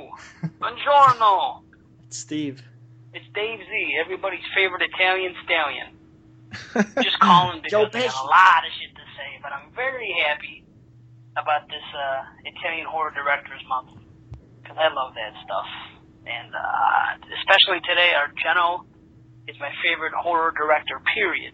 So I know you guys are going to do him some justice, because come on, the Animal Trilogy is fantastic.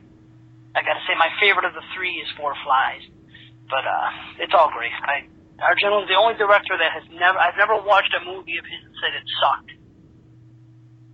Yeah, I know. Some are going to disagree. Okay. But I meant to call before. I wanted to Phantom of the Opera. Jeremy with the ABC's of Death 2 rating. All Hallows Eve 2, although it does kind of resemble ABC's of Death. Anyway, I just gotta tell you this. I think that of the 8, 6 are watchable. 2 I would never want to see again. That carnival one sucked ass. And that other one with the father and son and whatever. That one was terrible too. I don't even remember. But you know, it wasn't all that bad. So I have to stick by my 6. But again, it's a 6. I'll watch that movie probably again, but I'll just use chapter search. I don't think it's as bad as... I can't say Jeremy, and I don't know how much you love the first one, but I don't know. I give it like a 7 out of 10. I can't justify going like above an 8, but if you do, you know, what can I say? Then I don't know what you're talking about either. But anyway, man, the boys were kind of rough on you last show, so I ain't gonna bust your balls. I love you, homie. You're all cool. Fucking sympathy. I fully expect Jesus Christ. 3 minutes, so when it breaks, it breaks. But Moods, hey, go Bills. Take the Sabres with you. No, thank you. I'm completely fucking fed up with my hometown team, so I got nothing else to say about that. And JP, I have to say I was wrong. I'll give you props. Eli Roth did not disappoint with Green Inferno at all, and I even like Knock Knock. So I'm not going to say dude's gotten better, but he definitely didn't fall off like I thought he was going to.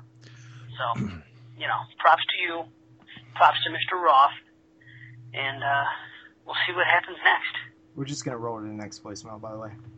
And to the matters at hand, Italian horror, I want to ask you guys, since you love questions. Hold on, Jeremy, sorry. Yeah, shit, I timed that perfect, see? You gone fucked up, son. Jeremy, sorry. You know, I know you might be over there saying, another fucking voicemail? Somebody might say that.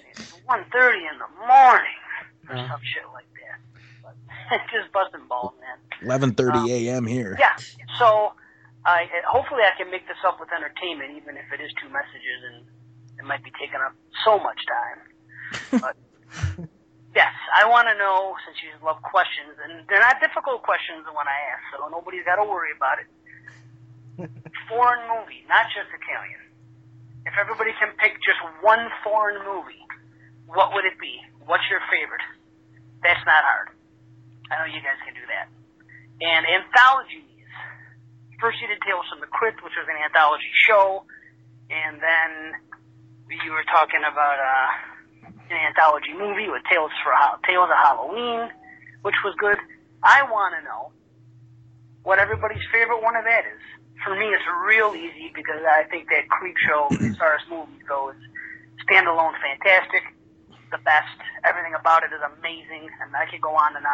I don't think anything can touch it, but there have been a lot of good ones. And television shows forget about it, the original Twilight Zone. To me, nothing can touch it, but I know nostalgia weighs in. I think most of those shows are hit and miss, but I think that, you know, Twilight Zone's like 90% hit. So, that's all I got to say. And, like I said, looking forward to this. And talk to you guys later. All right, so that's Dave asking us a few questions. I got to say that that was a pretty damn good voicemail, even though it was two-parters. First up, guys, what is your favorite anthology TV show? TV show? Yeah. I thought you just said your favorite horror TV show. Either or. Oh, well, Tales from the Crypt. Well, that's the answers are right there anyway. Tales from the Crypt. I gotta go with Dave and agree that the Twilight Zone is definitely like 90% hit, if not even higher. Like, I don't even think that you're ever like, man, that episode sucked. You know what I mean? I thought that he underrated that, man. I was like 90%. I was like, motherfucker, that's like, damn. Yeah. Yeah. I've stated many times, man, the Twilight Zone is by far my favorite show. It's one of those shows that it doesn't. You can just grab a random disc and pop it in, and the episodes are awesome. You don't even have to look at the episodes or whatever. It's just, it's amazing. I always said that the Twilight Zone was so far ahead of its time. Like, some of those episodes were just amazingly written. Even today, you know, 50 years later, 50 plus years later. Well, just think about how many times they've been ripped off and reused. Exactly. I mean, tons. Even the remakes to the Twilight Zone just started ripping off older episodes, you know, remaking those, and they, you know, they've used some of these ideas in films, obviously, and it really is amazing. Yeah. So good. I got to go with Tales from the Crypt overall, though, just because it's more of a horror show than Twilight Zone. Yeah, yeah. I mean, those are definitely my two front runners too. So, yeah. Favorite anthology movie, Jeremy. Well, you know, Creepshow, of course, is classic, and the newly released Dr. Terror's House of Horrors. I've talked about that one a lot. It's one that I really, really like. So that's your favorite? Yeah. Moods. Growing up, man, I was the hugest Creepshow fan. You know, probably until 2006 when Trick or Treat came out. I shouldn't actually say that, because Trick or Treat never took over the number one spot for a couple years after. I liked it when it came out, but it grew on me. It grew right over Creepshow, if that makes any sense. It just kind of, Trick or Treat is my favorite, man. I think that is like a flawless anthology. You know what, man? You are correct. It is a near perfect anthology. It really is. I can't really even think of big negatives I have with it. Maybe just certain bits of comedy could be over the top, but even then, it's a stretch. That is my favorite anthology as well. Or that is the best anthology, I think, but my favorite anthology, and it's hard because that one is one of my favorites as well, the Trick or Treat, but my favorite is Tales from the Hood. Yeah, you know, I actually had that, you know, kind of noted too. It's definitely one of my favorites. That's a truly great movie that is underappreciated simply because the title sounds like you know, oh, Tales from the Hood, that, you know, it sounds so bad in a way, right? That film has mad social commentary and undertones. Oh, it totally does. It's a brilliant movie, kind of. It's crazy to say that, but it is. I think it's getting a little, you know, it's kind of getting forgotten because a lot of people haven't seen it because they can't. Yeah, the DVD is like out of print, and it didn't really have a big release to begin with. Yeah, it really, come on. It really didn't. Even the VHSs are getting very scarce to find too. So, you know, people are asking a lot more about it. So hopefully someone puts in some hard work one day and acquires those rights from pesky HBO or whoever the fuck owns it. Man. Like, Synapse recently told me who owned it. They actually tweeted me back when I was like, who the hell owns Tales from the Hood? And I forget who they said, but it wasn't HBO. It was not HBO. It was like, so maybe you mean to tell me HBO Warner made Brothers? The film. Wow, and then they end up selling it. What the? Why has this movie not been released? I forget who it was. Oh, Warner. Yeah, Warner owns it. I tweeted at Synapse and they said, I was like, who owns it? Universal? Because that's what I heard. HBO. I heard Spike Lee owns it. They said Warner owns it. So fucking Warner, man. They don't sub-license really. Maybe it'll come out on their Warner Archives label. Which is fine, because if they drop the Tales from the Hood on the Warner Archive on Blu-ray, it'll be pressed up. So you won't feel cheated. Sure. What was the third question? Favorite horror or foreign horror film? Yes. Of all time. I kind of cheated on this one. I just, because there's so many old films that I fucking love, you know, like, I mean, obviously Italian films, you know, anything Bava and things like that. And I was considering, you know, The Phantom Carriage and Eyes Without a Face. There's so many good foreign films. It's just ridiculous. So I decided to cheat, and I decided to go with one of my like favorite ones, like at the moment, and it's Wake and Fright. It's not necessarily a full blown horror film. I consider it to be horror because it has this nightmare feel to it that is just so hard to explain unless you actually see the film. It's just so captivating and amazing. I've watched this movie so many times since I've had it. It's crazy. But Wake and Fright from Australia, awesome flick, man. I'm in love with it right now. Yeah, Jeremy, what about you? Easy. My favorite film of all time, The Phantom's Carriage from the year 1921. That's a good pick.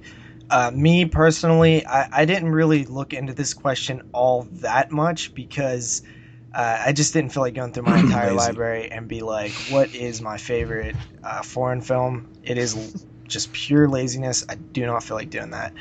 But the one that I always go to is Let the Right One In. I mean, this film to me is one of the best films in the past 20 years. I love it so much. I haven't even watched it because I want the Blu-ray. I never even watched my DVD because I was just like, I need to see this on Blu-ray next time I see it.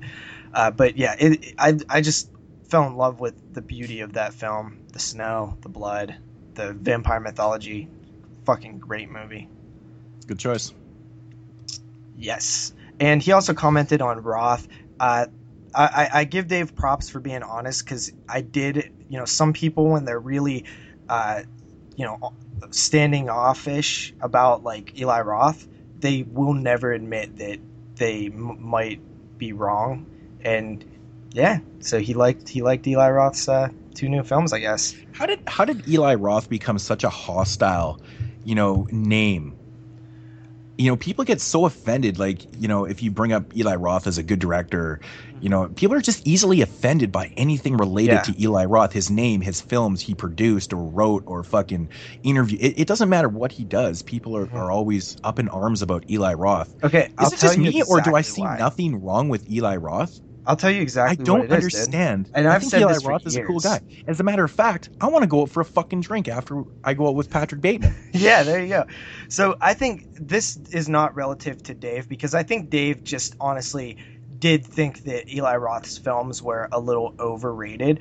But most people, I think, hate Eli Roth because they are haters.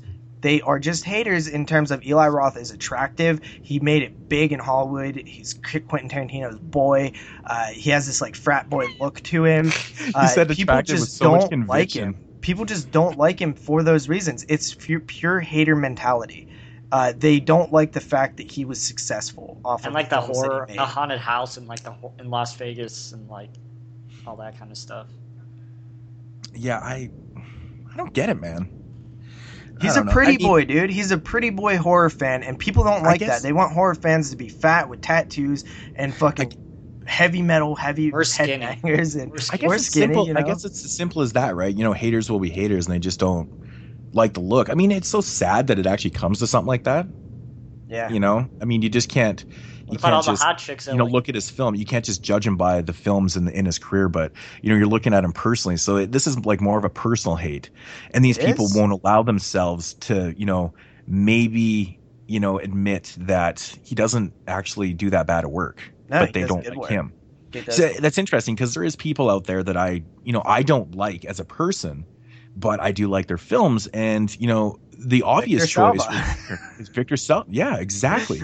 I think the guy is despicable. I think he's disgusting, and he probably should be dropped off on an island and bombed repeatedly. But that doesn't change the fact of the matter that I do enjoy his films. Mm-hmm. I'm with you. So, you know, you just have to kind of look at things from an objective point of view. I mean, this is pure hatred, personal hatred. And now there are the people out there who are like Dave and actually do just think that he hasn't done as well as everybody says he has done, which is fine. I just don't like the people that are like, fucking Eli Roth, man, dude sucks, fucking pretty boy faggot. You call me pretentious, you fucking assholes. God. Yeah, I've literally heard people call him. Come on, like, Jeremy, let's not get ahead of ourselves. Call him like pretty boy faggot. Like, I've heard people say that, which is fucked up, really. But it's not even true. Eli Roth's not gay. You know, if you, you know, it's just he's like Jewish. It's so uncalled for.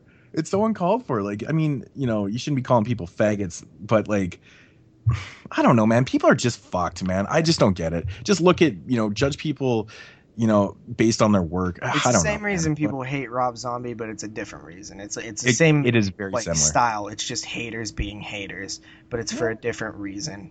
It's true. Fucking Rob Zombie's slut wife. They always say that. That's my favorite one because I'm like, dude, you fucking... She could be as slutty as she wants. Oh, he did this movie because he just wanted to throw fucking Sherry Moon into a role. Just guess what? If I'm making movies, I'm putting moods in every one of my movies. I don't fucking care. He's my friend. You know, I don't see how that's a fucking big deal. It's not exactly. Like Sherry Moon is like the worst actor either. Like, she did good in Lords. She did do good in Lords, and she even said herself that she wasn't sure if she's going to be able to hold it down, and I think that she did a good job. So, but yes. And you know, and that's the beauty. I mean, look, there's tons of filmmakers out there that do this all the time. Kevin Smith makes movies with his friends. Yeah, why the fuck would you not do every movie? If I was a filmmaker, I would totally cast my friends also because it would make the experience fucking fun. Yeah. Why not keep that? You know that. That feel. You know, that feel, you know, everyone knows each other, you know, you're going to come off really well. Uh-huh. You know, things are just going to come off really well in the film and natural and things like that. So why not work with your friends? I would cast you guys. I'd cast Jeremy as a pretentious asshole that worked in a movie store and be like, oh, you're going to fucking rent that? That's not French. You don't fucking rent non-French films. Bullshit. Fucking bullshit. Yeah, you don't rent fucking non-French films. You don't even rent films. No. You're like, put that fucking Italian film away. You only watch French. Yeah, considering I fucking gonna watch 12 fucking Italian films this month. Well, you really didn't have a choice now, did you? Yeah. Actually, you did because it was a group decision. So. Well, he got outvoted either way. It's majority rules. That's how we do things, majority rules. Yeah, we're gonna do a French month. JP agree on something, and Jeremy's like, no. We're gonna do a French month? Probably not. Maybe in February. February French month. Okay. No. Guys, fuck you. All right. We're going to do an entire French episode. The Fab Five. Don't forget it. Yeah, that is coming. So that's a big episode. Yeah, that's a huge episode. But let's move on with the voicemails, guys. We got a couple more here. We got one from Derek right now. Yo, what's going on? 22 Shots. Derek here. Italian Horror Month is the greatest thing ever thought of. Thank you. My question is related, of course. I know that the Animal Trilogy is scored by Ennio Morricone, who pretty much is an awesome composer, in my opinion. I know he's probably better known with his work in Westerns and stuff with Sergio Leone, who actually did give Argento his first writing job with fellow Italian director in the future, Bernardo Bertolucci, on the film Once Upon a Time in the West. Then, also, Morricone has scored numerous Giallo films, not only for Argento, but also Fulci, Lindsay. I know he's scored for Aldo Lotto, too, like a bunch of his films, including The Night Train Murders. And my question is, he also, of course, did work with future directors, too, like De Palma, Carpenter. He scored the thing for John Carpenter, which I thought was really interesting because Carpenter was a big Leone fan. And I was just wondering, what do you think of his composing library of films, of the ones you have seen? Hope to hear back. Wicked awesome. P.S. Sorry that I was possessed by Marlon Brando last show. It happens sometimes. He just comes inside me. I know that didn't sound right at all, but He just comes inside you. And he likes to be hurt because it's Marlon Brando. So I hope to hear back from you guys. Peace out. Wicked awesome. Please I don't excuse think he realized... Derek. He's a Patriots fan. Exactly. I don't think he realized what he said there. He just comes inside me sometimes. God, that might even be the rankest thing I ever said on the show. Clip. New sound clip right there. Texas Chainsaw Massacre. It's going to be, he came inside. That's so good. Yeah, what do we think about Ennio Morricone's, filmography he's worked on? My God. Huge. That's what I think about it. It's insane how many movies this guy's worked on. That's really impressive. Besides the obvious choices with, Argento's Animal Trilogy, man, he really did work on a lot of really good giallos in the 70s. And, I mean, the guy is still working today, which is phenomenal. I mean, just talk about putting in work. Oh, yeah. A couple films that came off my mind, like Once Upon a Time in the West, of course. The music in that film is fantastic. And then going right into, the 80s, Once Upon a Time in America. Great music in that film. Really interesting. He worked on that film, too. But I have to say Black Belly the Tarantula, great score in that film. Short Night of the Glass Dolls, which is a film I did review. Really cool premise, man. Awesome premise, and how this giallo is developed is really cool. And I also said Spasmo, because I recently watched Spasmo, Umberto Lenzi's Spasmo, after all these years of wanting to see it, and it is fantastic. The movie's fantastic. I reviewed it on here. I'm not sure if I mentioned the music. I probably did, because I usually do, but it's really good. So, but those are a couple choices of mine. Me personally, I would probably have to go with one of the three Animal Trilogy, simply because I honestly haven't seen a lot of these films. I was looking through his list. The Thing is good. I read that he did Kill Bill. Is that true? That's another good one. Some Tarantino. I think that they might have used music that he composed. Yeah, before. That's what I thought. It actually was. I don't think they sampled his work, not he actually composed on the film. Yeah, I mean, most of the music in those films is just, it's just been rehashed, right? So yeah, so I would probably go with, out of the Animal Trilogy, probably. It's tough because all three of them I really like, but maybe Cat o' Nine Tails I like best. Maybe. Mm-hmm. Yeah. Jeremy? Cool. I'm going to go with a unconventional non-horror film, Days of Heaven, Terrence Malick. Just a really fantastic film, and never seen it. A really great score. You can pick up on Criterion Collection. It's slow, and I don't think it's for everybody, but it has a really great score. So in other words, it's probably a really pretentious film. I guess so. Isn't anything in Criterion pretentious besides Pink Flamingos?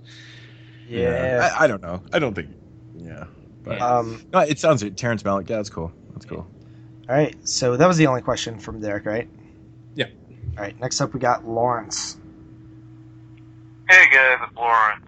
I might be a little late to call in for the podcast today, but in case I do make it on time.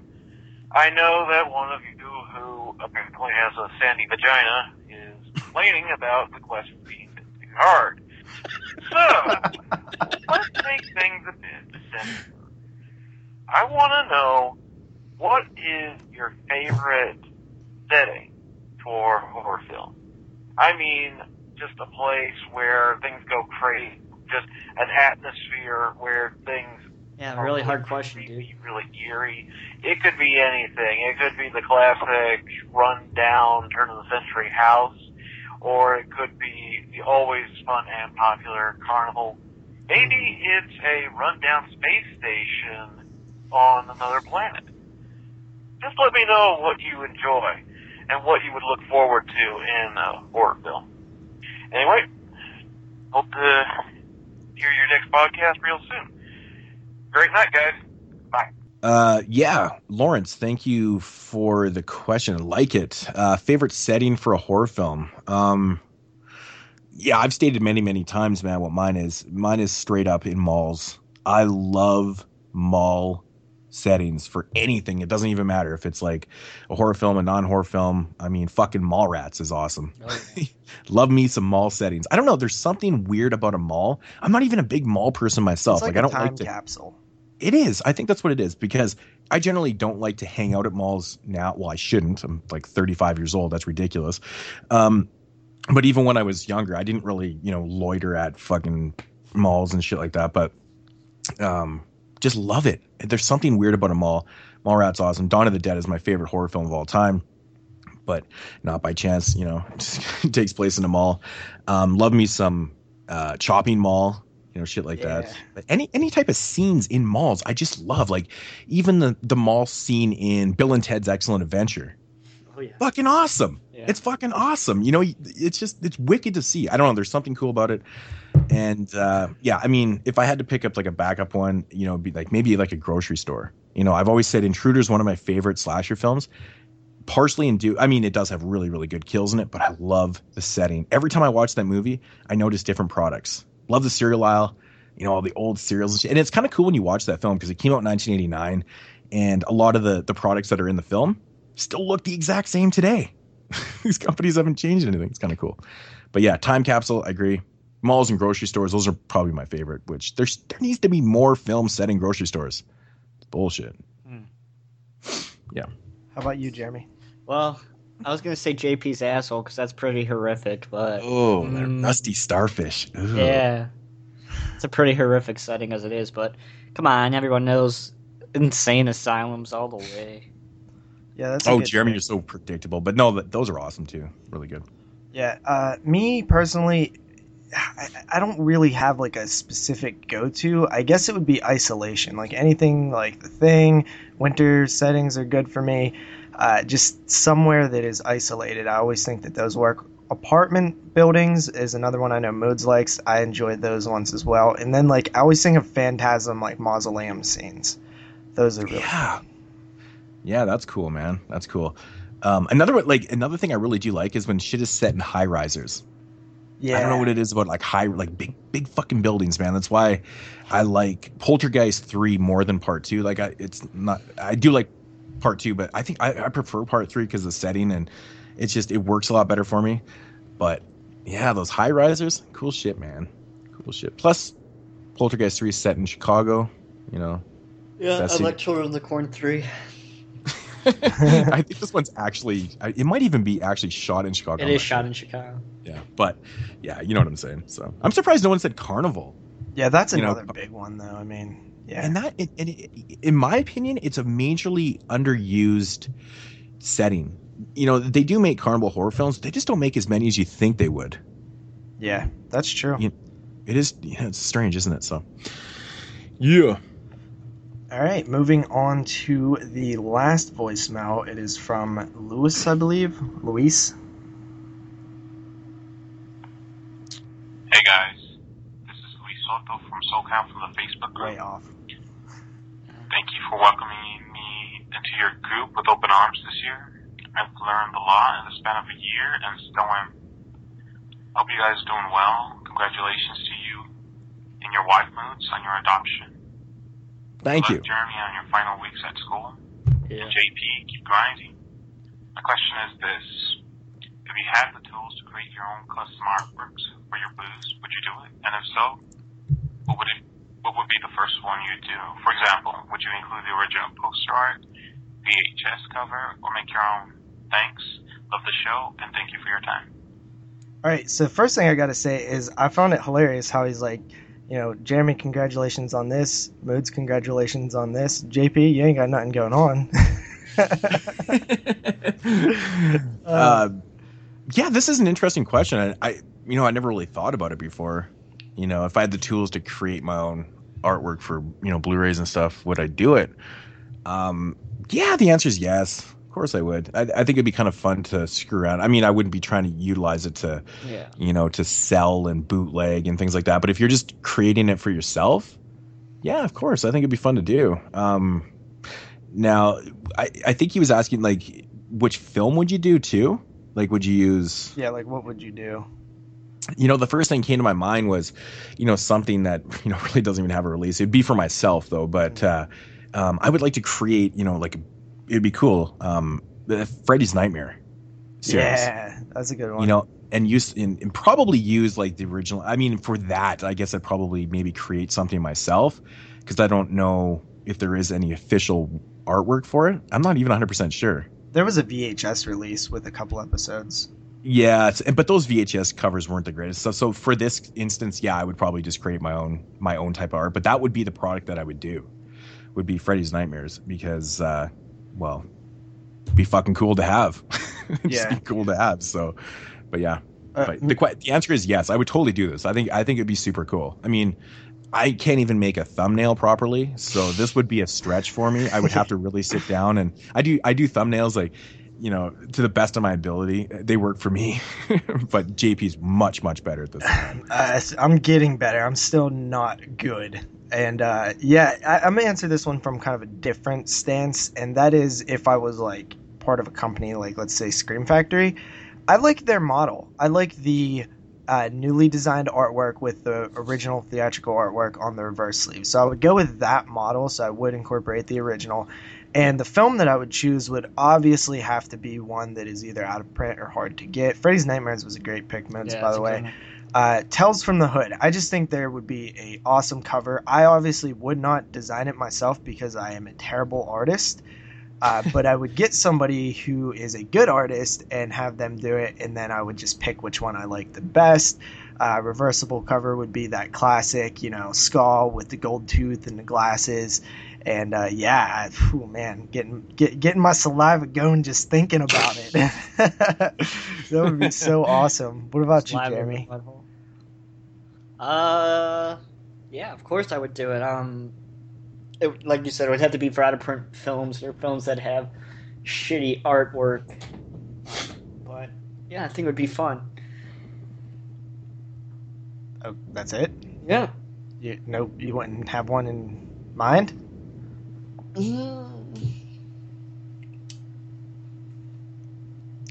No. Okay.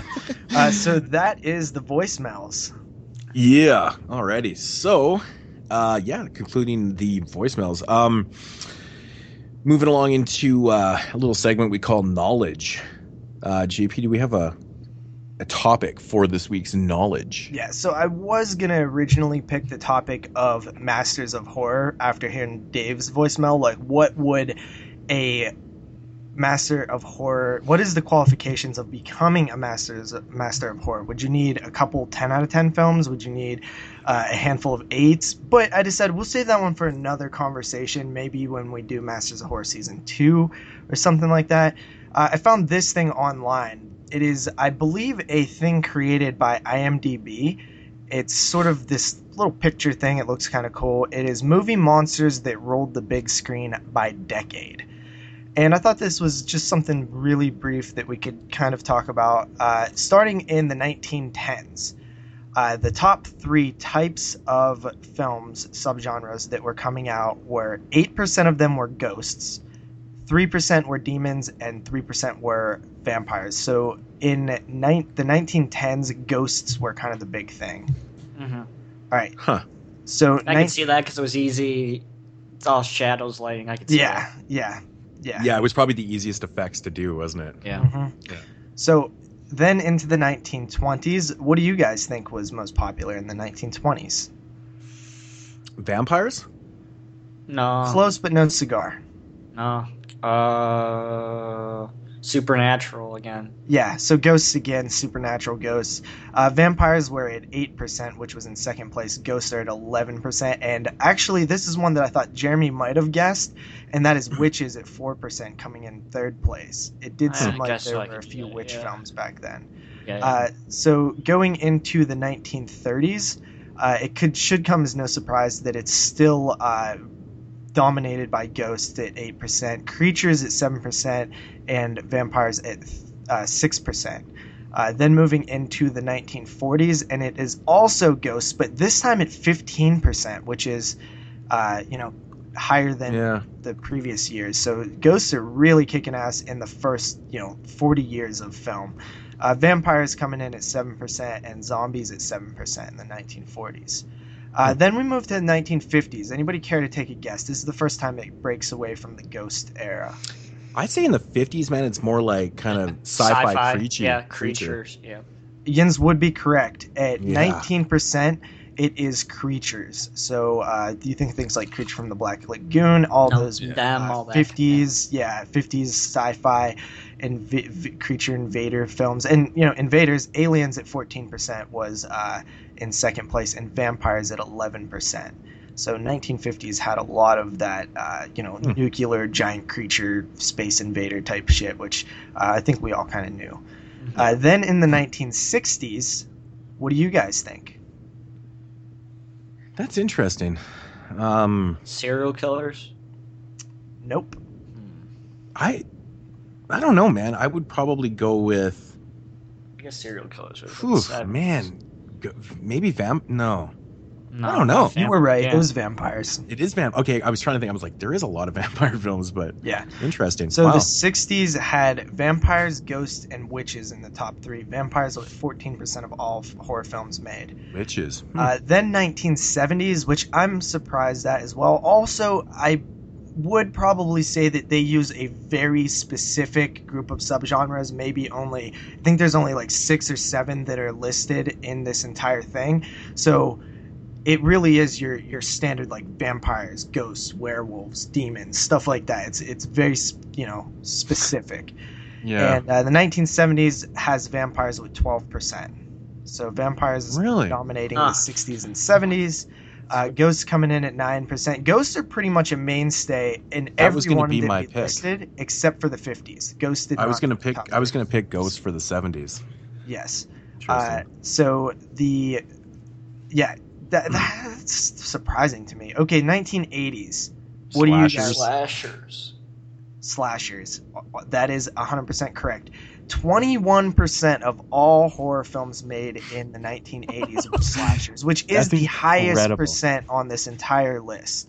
Yeah. Which is just crazy. I mean, it really was the boom of the slashers. Think about it, man. In 1981...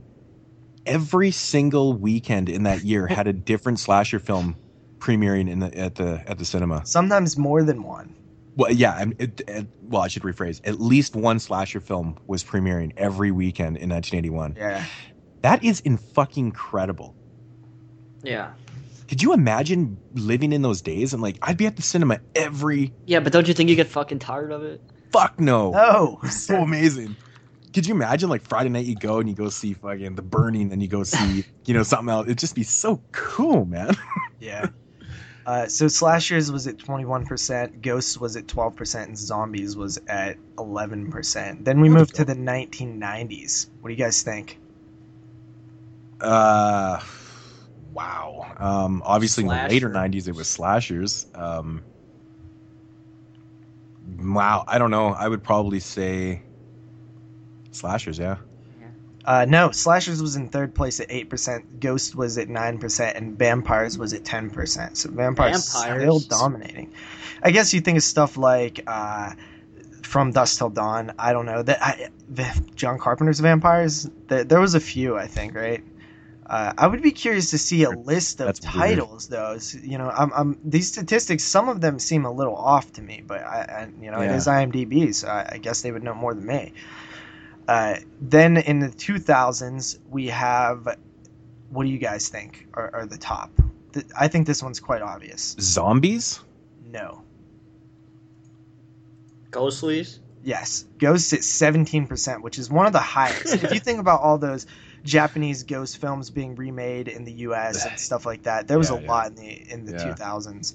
Zombies was at 10% and slashers was at 7%, so slashers were still going strong as well. And then we go to the 2010s, which is the last decade that happened, and you are correct, it is zombies. Zombies is really kind of overtaken, and still even into the the first 5 years. But that is kind of what I wanted to leave it off on, guys.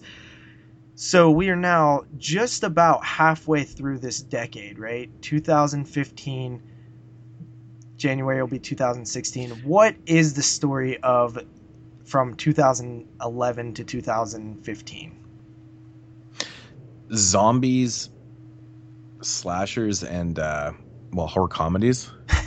Yeah, comedies. Comedies and zombies, and sometimes zombies. I think that's still what's dominating. Yeah.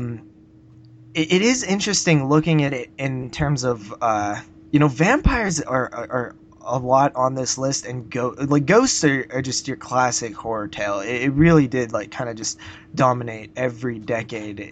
Almost every decade, I think, Ghost is featured in the top three, except for the 1950s. The 1950s is the only decade in which ghosts weren't. And that's because the world was worried about real life fucking horror. That was the atomic age, man. Yeah. Sci-fi and nuclear. Yeah, I mean, it makes sense, but... Yeah, so definitely I'm not very optimistic about the next 5 years, which I wish I was. But yeah, I really want to see a return of the hardcore horror film, and it just does not seem to be going that way. I know, we've commented on this a few times recently about this year with the horror comedies and stuff. But man, it really is insane how many are coming out. It just. To me, it just seems like, a lot of people say, they make horror comedies because you can't, some of these directors, they just can't make a serious horror film. I mean, that might be true. I mean, who knows? But the fact of the matter is that, yeah, I think we're starting to really miss those hardcore films, those real bona fide horror films. Yeah. I don't mind watching horror comedies. There's been some really good ones. Like I said, Suburban Gothic and most recently Bloody Knuckles, which was fantastic. Yeah, Bloody Knuckles is fucking awesome. We need another American tragedy. We need something bad to happen in order to get these dark horror films. I know, we talked about this. Isn't that so sad that we have to rely on, a really, really horrific event? We need a depressing world to create these violent dark horror movies. Is it happens too happy? Every time. Apparently it's too happy right now. So apparently the world is just too happy. Making happy, funny, real films. Yeah. It's fuck, man. I don't have a problem with laughing. I mean, I do it a lot, but there does become a time when I'm wow, I just want to watch something so fucking downbeat and just brutal. And the early 2000s was very big on that, post 9/11 and stuff. Yeah. I mean, makes a lot of sense though. But, honestly, okay, where was vampires again in the 2000s? Nowhere in the 2000s. Okay, that's right. It was in the 90s. And that's the thing, because I always, when I talk about vampires in the last, 15 years, there hasn't really been a lot of vampire films. I mean, there's a fair amount of them, but there hasn't been, a lot of good ones. The vampires has really, really dropped off. People just don't make vampire films anymore. But there is some good ones, though. There are some good ones. So maybe we'll see a re-up of vampire films in the next 5 years, considering, that they have dropped off so much. Maybe it'll kind of revert to that a little bit. It seems like ghosts are just always around. Yeah, they are. I find always, all around always, the last 100 years, except for in the 50s. I mean, I find that slasher films are still always hanging around. People always make slasher films, but I think vampires might come back. Because let's face it, zombies can't continue this type of, hold that they have, or can they? I don't know. People are getting burnt out, man. Yeah, I think they're dying down. I think that if they would have opened this list a little bit, I do think that the early 2000s might have had more of the real life horror type films going on, serial killers and stuff like that. I just don't know if they used that type of subgenre when compiling this list, or if it was just very basic slashers. Yeah. I mean, one subgenre we'll never see a major uprise is probably werewolf films.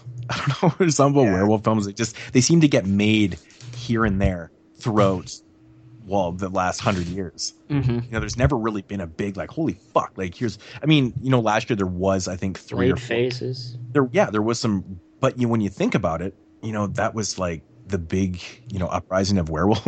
It's holy shit, there was 400 zombie films compared to 4 werewolf films. It's pretty wild to me, and I love werewolf films too. They just don't make them. It's hard to make too, though, if you think about it. You really have to have a good looking werewolf, which is pretty hard. Yeah, that is definitely true. So, yeah. When zombie films, it seems like anybody with a $1,000 budget can make a zombie film. It seems to just dominate the indie world because every indie director is like, I think I'm going to make a zombie film for my first feature. So they make money. They do make money. Yeah. Yeah. Yeah. So, I mean, the 2000 to 2010 era was definitely probably dominated by remakes the most. But again, that's not really a subgenre. I would like to see a more in-depth look at these type of lists, like just something that has a little bit more of everything and not just, you know, ghosts, zombies, slashers, vampires. You know what I mean? I'm really surprised that there was nowhere in that conversation that found footage never got mentioned. See, but are they including found footage? That's what I'm wondering, right? Like, is that or is it very just your standard subgenres where it's zombies, like monster? It is called the monster that ruled the big screen, so it might just be the type of. I mean, let's be honest here. The last 10 years, you know, there's been a fuck ton of found footage films, and they still come out. Mm-hmm. Yeah, you know, I mean, if you really look at it, I mean, it's way more than, you know, fucking vampires. If you go back to the werewolves, like those big subgenres.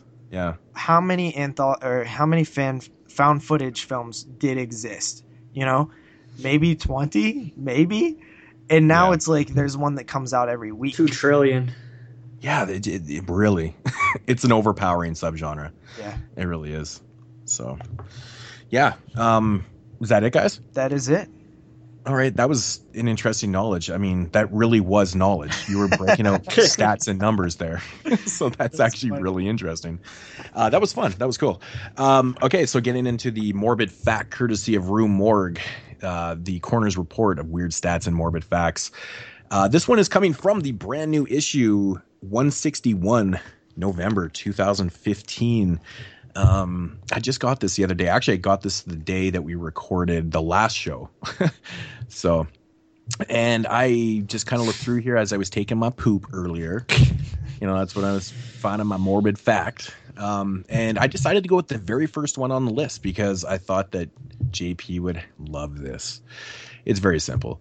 Itchy the Killer and Audition director Takashi Miike cites Tobe Hooper's The Texas Chainsaw Massacre as his favorite horror film. I actually found that quite interesting. That is, yeah, because he doesn't make films that are anything like that. Exactly my point. Yeah. Yeah. I thought that was really cool. So. Yeah, that is cool. It's a lot of people's favorite. It is. It really is. Mm-hmm. Yeah, it's not a bad film. I give it, you know, 6. If that happened, me and Zach would literally stab you in the face. No, it's literally in my top 30 favorite films of all time. So yeah, it's literally one of the best horror films. Yeah, ever made. I don't agree, and I mean I don't disagree with that. So yeah, but yeah, and that is going to conclude Mood Swings for this week. Now, moving into what we're all here for, and that is the first part of the Italian month, or Italian Stallion month, as some might call it. Like we said in the top of the show, we are going to be focusing on Dario Argento's Animal Trilogy. Yeah. Oh. Very, very exciting. It's exciting, isn't it? It is. All right. So first film up here from 1970 is The Bird with the Crystal Plumage. Yeah. Yes. Yes. So The Bird with the Crystal Plumage, you know, I remember a while back, Jeremy had reviewed this film on the podcast, and I was like, what the hell is a plumage, and what the hell does that mean?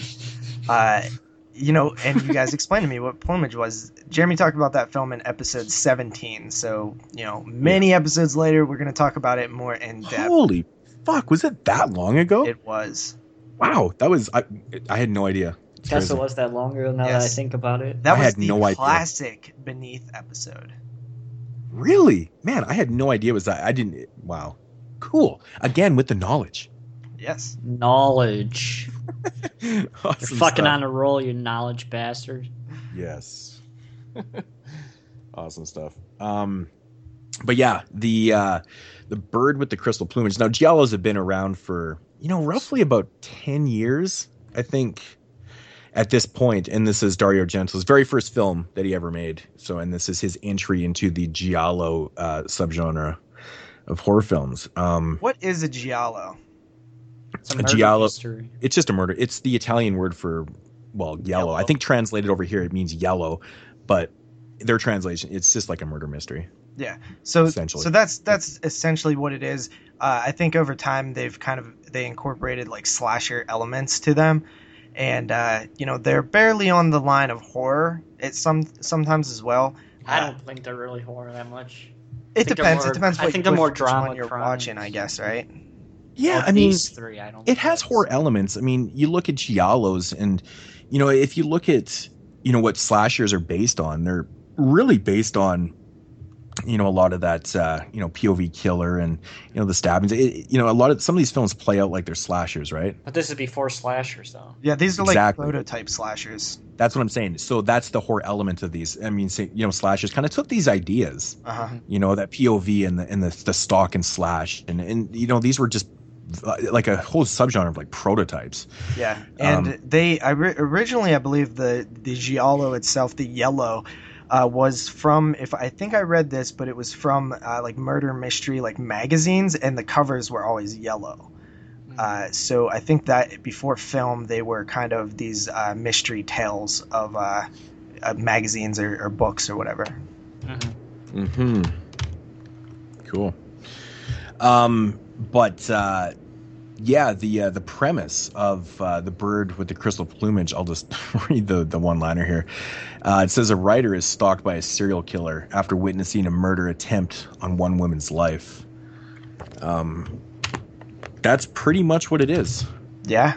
Pretty much. You know, that's pretty much what it is. It follows our main character, Sam, who is American. Ultimately... As American, well, they're always American. Yeah, and he's over in Rome he's an American writer. He's in Rome, working, doing his thing, and he's going to be leaving Rome in a couple days. He's walking the streets back to his place where he stays to go chill with his girlfriend, and he looks into a building and he witnesses what he believes to be a murder in progress. Correct. There's a killer there with a knife, and he goes to stop it. But he ultimately gets stuck in between these doors, and he can't reach the scene that's happening, and he can't get out either. So he's trapped in there. The scene plays out. They disappear. They find him in there. He ultimately tells the police what he's seen, and the police investigation starts. And he figures that, he's not really enjoying how this is going too much. Also, he doesn't really have a choice now. He can't even leave the country because... the main detective actually takes his passport from him, so which kind of forces him to stay there because he's like the key witness. Yeah. And, he feels like the police aren't doing the greatest job, so he takes it upon himself to start investigating to what fucking happened in that art gallery. And that's basically the overall premise of the film. Now, our thoughts. Well, I think the first thing that I would like to note is the very opening shot. That kind of really just set the mood for me, and it really just set the future of the film, because it's very well lit. It's a shot like a top-down view of a person at a desk, and they're surrounded in blackness. And I'm a sucker for shit like that, so right away I was like, all right, I'm down. Let's see what happens. It does. Dario Argento, even in that opening scene, that is he sets the stage for a lot of his films with that one scene. His mise-en-scène is just like perfect. That right is there. Such an Argento. What is that, Jeremy? Mise-en-scène is anything that's in the frame that's not the actor. So cinematography, props, lighting, all that kind of stuff. Gotcha. Yeah. Yeah, and like just the way he shot that, he does that a lot. He uses a lot of overhead shots. You probably noticed in even Four Flies on Grey Velvet. There's, I think, one of the beginning scenes in that film is like this really great overhead shot at nighttime. Yeah, like he loves to use those type of shots, and and this one just has a lot of his type of staple things right away. Close up of, the note and eye shots and things like that that Argento's really known for. I mean, the focusing on eyes is like a very 70s thing in general, but Argento does it kind of cool though, and he does it throughout all three of these films. Is very prevalent. But so after that, right away, there's another scene that I really like, and that is a freeze frame like picture taking scene. I love freeze frame. I love when it's incorporated into intros. Moods I know you do sometimes, not like in certain films though. Yeah, certain films not the biggest fan. But you know, it works well in this one because it is like the frame of a picture, like the photo snap, which you know is very voyeuristic for one, which I'm also a big fan of. Very prevalent of the 70s. I love the voyeurism thing that is going especially on. Especially prominent in the next movie. Yeah, like way more prominent. But you know, right off the hop of this film too, like he incorporates. You know, there's a lot of really interesting nods to the original giallos. You know, the Bava giallos, and you know, with the uses of red right away in his films, and that's what Bava was known for. You know, once we get to those films, and you guys, you know, get to see that, but. I thought that was interesting. That's something I would pick up on. Yeah, but you see like blues here and a whole bunch of other but bright just colors of red. I mean, like in you know, Blood and Black Lace, like like every scene in the film has red in it, right? It's kind of it's done purposely like that, and right off the hop, like you see like the red of the cloth and stuff, and it's just kind of a you know. A shout out to those films right there. Like this is what I'm doing. I'm making this type of film, and I love that. You know, he's just putting those staples right into his film. It's awesome. Yeah, you know, right away the one thing that I wanted to bring up, and you can kind of bring it up in any of these three films, but it is for one in this one the art gallery. And what I want to say about that is. While watching these films, my favorite scene in throughout the three. Yes, and. One of the things that I wanted, it doesn't have necessarily to do with the film itself, but it's just the way things have changed. I always feel that older films and the films of the 70s and 80s, when they looked for locations, they actually put like mad effort into it. They found that like this art gallery is fucking beautiful, dude. The way that the glass windows are and just that like enclosure that's in there. And I just feel that nobody really does that anymore. Have they you don't read really my piece that I wrote? No. Well, read it. I think you'd find I read it a long time. I talk about that scene a lot. Like I read it a long time ago. I don't remember it, but yeah, like that scene, like filmmakers. A lot of the context that goes on later into the film is connected to that art gallery scene. Like if you guys don't know, I studied this film quite heavily. Like 3 semesters ago, I wrote a long paper on this movie. It's on the podcast website if you want to read it. But oh, that scene is so amazing. I'm not trying to kiss his ass, you know. I'm not.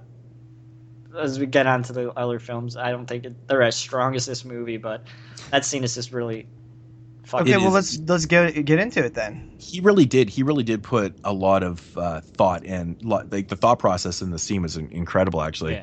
Yeah. One thing I noticed, I mean, we probably all notice different things, but I love the amount of different angles that he uses in this.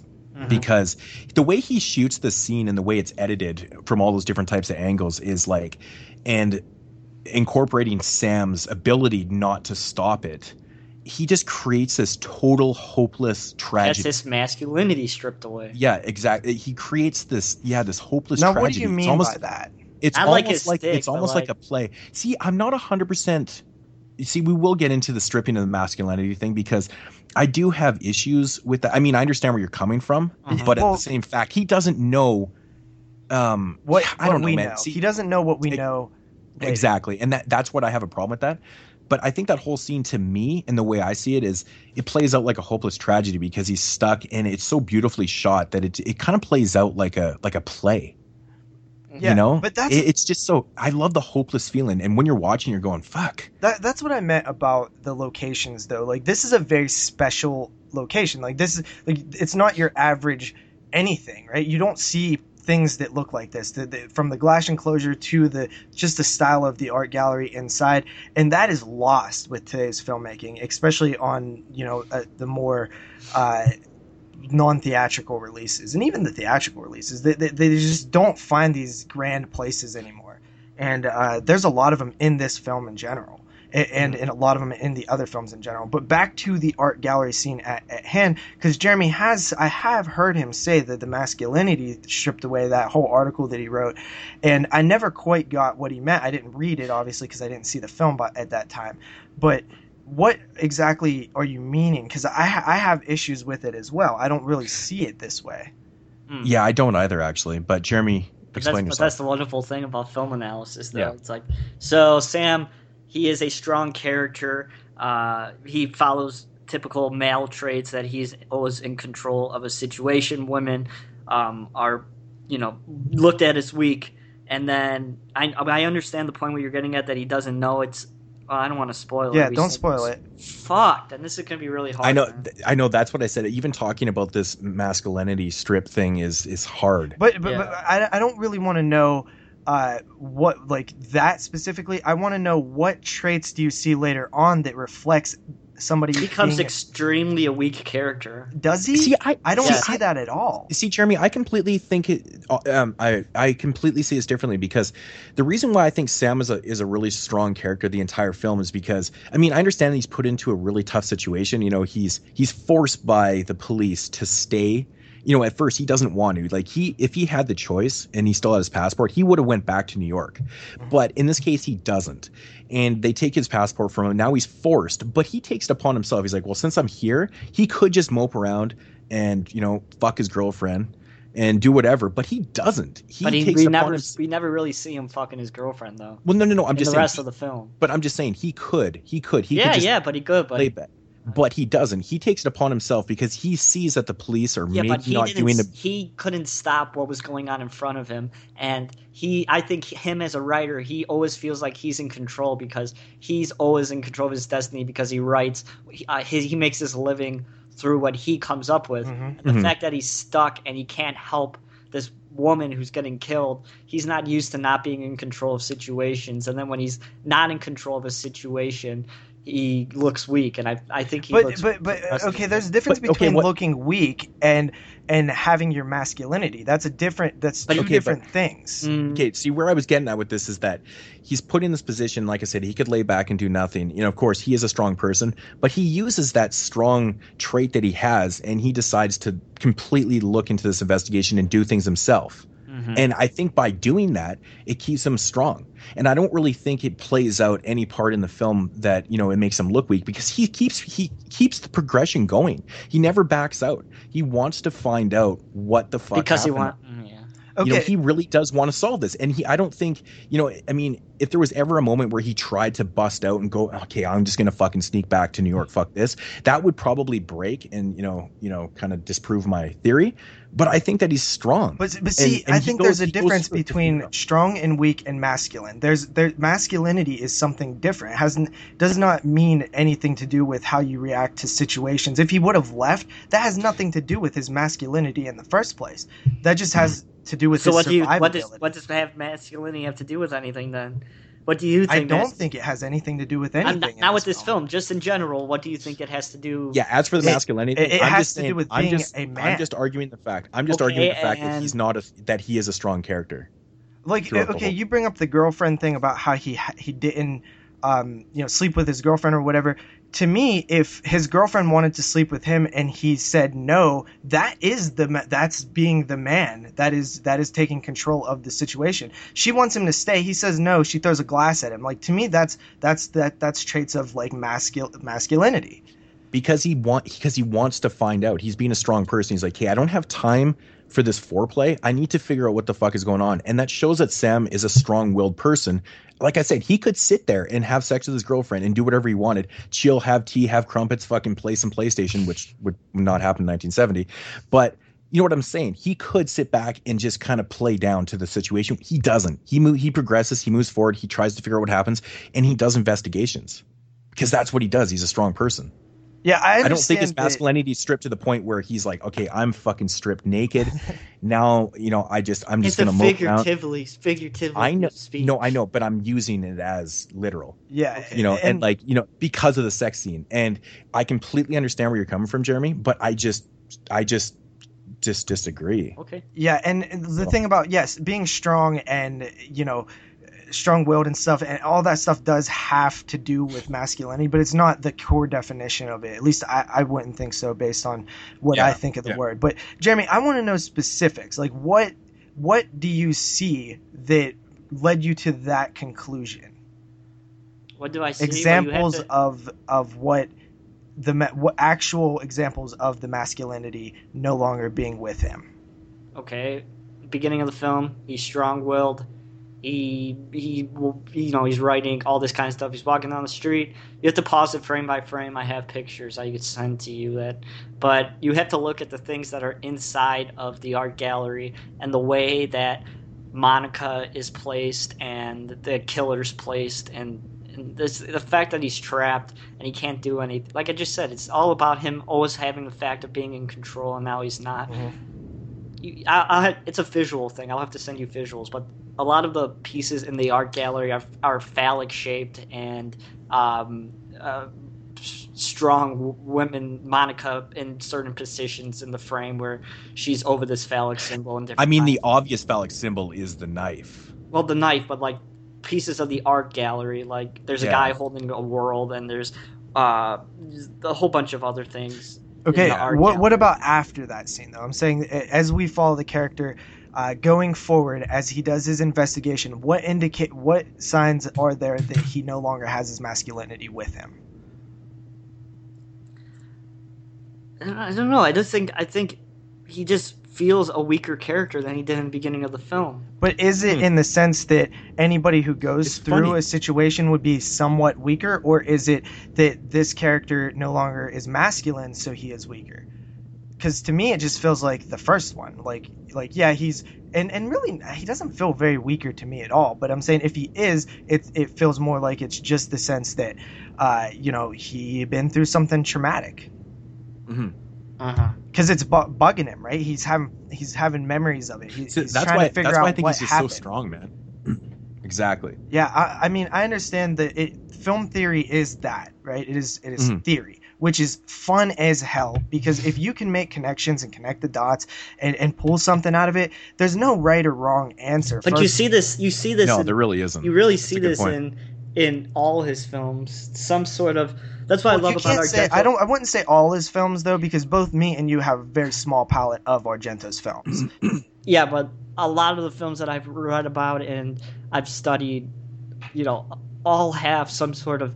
Argento makes some really interesting comments about sexuality and gender roles. And I know me and Mooch were talking about this last night, that people always see Argento as a woman killer. He likes to kill beautiful women. And I'm not denying that. He does that, but all horror movies do that. But the fact that he makes really pro-feminist choices in his films, that he always has some kind of woman. I don't buy that. I think... Why not? Yeah, I think people that say that Argento sees women as lesser might actually be closer than the people that say that he does these pro-feminist things. And honestly, the key thing that I go back to is his daughter Aja, right? I mean, there have been people have always said like, well, it's a different culture that he puts his daughter nude in his films. No, those fucking Italian people, the people that are from Italy, think that it's weird too. It's just we use that as kind of an excuse. I'm not talking about his. I'm just talking about what we see on the in the films. And he always has women, strong women in his films. Even though beautiful women get killed, he always has this. Think about it. Think about these three films. Mm-hmm. Almost all of them have strong women in them. I don't see them as strong. I honestly Why? Don't. Why? How do you not see? Because they're lesser. There's something wrong with them. Yeah, I don't know about strong, how many strong women are. They're not strong. Really? They're shining it. For one, they're shining a negative light, and they're shining a lesser light. Lesser is in something is wrong with them. Okay, how is there anything wrong with guys in movies that are crazy? Wait, what? What happened if it was a guy that was crazy? How's that any? I just think that the fact that he has women being the antagonist is something that we don't. That wasn't really seen. No, I agree with that. I agree with that, but I don't think that it's like pro-feminism choices. I think that I don't at all.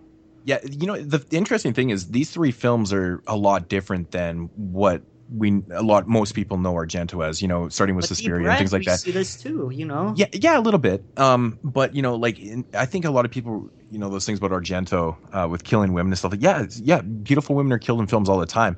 I think it's more of how he kills them. He really, in a lot of slasher films and stuff, you see beautiful women, she just gets her head lopped off or whatever. It's pretty instant.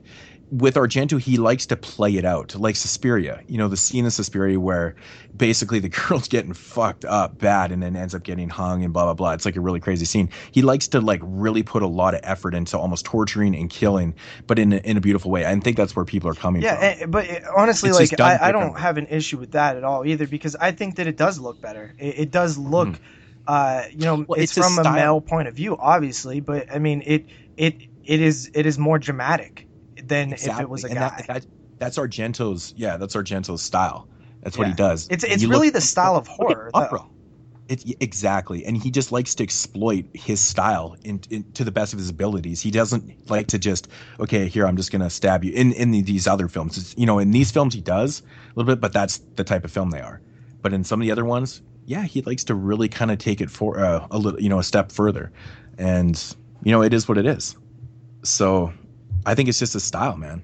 Mm-hmm. So, yeah, no, very, very interesting how we see this so differently. But Jeremy, you're not wrong at all. Yeah, you have a lot of interesting. It's to honestly, be honest, it's cool that you can pull that type of stuff.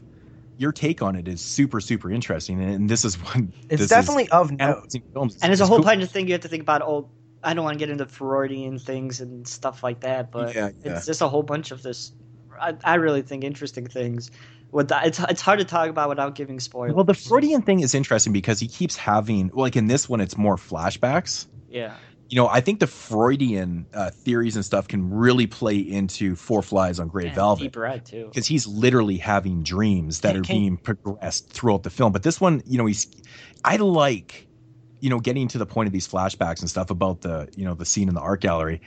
I love the way this film is done. You know, how he keeps kind of seeing things, but they keep showing it from different angles. And the reason that he's seeing them also is important, which I think it's not just a flashback. It's him. It's him showing the audience that there's something up. Like he needs, he's trying to remember things. Exactly. But I like that progression in the film because it just keeps kind of, it shows the audience like, this is what's going on. But he was really trying to figure this out very quickly. But it shows you different angles, and I love that, the different angles of it. And like, very quickly for the audience, though, what is Freudian? What in a very simple way? What does that mean? Study of dreams. Yeah, study of dreams, mother, penis, fantasies. It's not just the study of dreams. It's actually, you know, Freud I think he was convinced that he actually knew what dreams meant and things like that's. Kind of, he was really taken to the next step. Okay, there's a whole type of interpreting dreams. Actually, is what it was. It was interpreting dreams. So certain things in dreams, like getting someone's head lobbed off, would have a fucking bonafide meaning. Yeah, and Freud was convinced that these certain things that you dreamed were connected to reality. Like boys hated their fathers, and they wanted to sleep with their mothers and take their dad's penises and all that. There's a whole bunch of really interesting things that I think. Doesn't really play out in this film, but like Deep Red, it really plays out. And even Four Flies, right? Yeah, yeah. Four Flies is because he's literally having dreams. Yeah.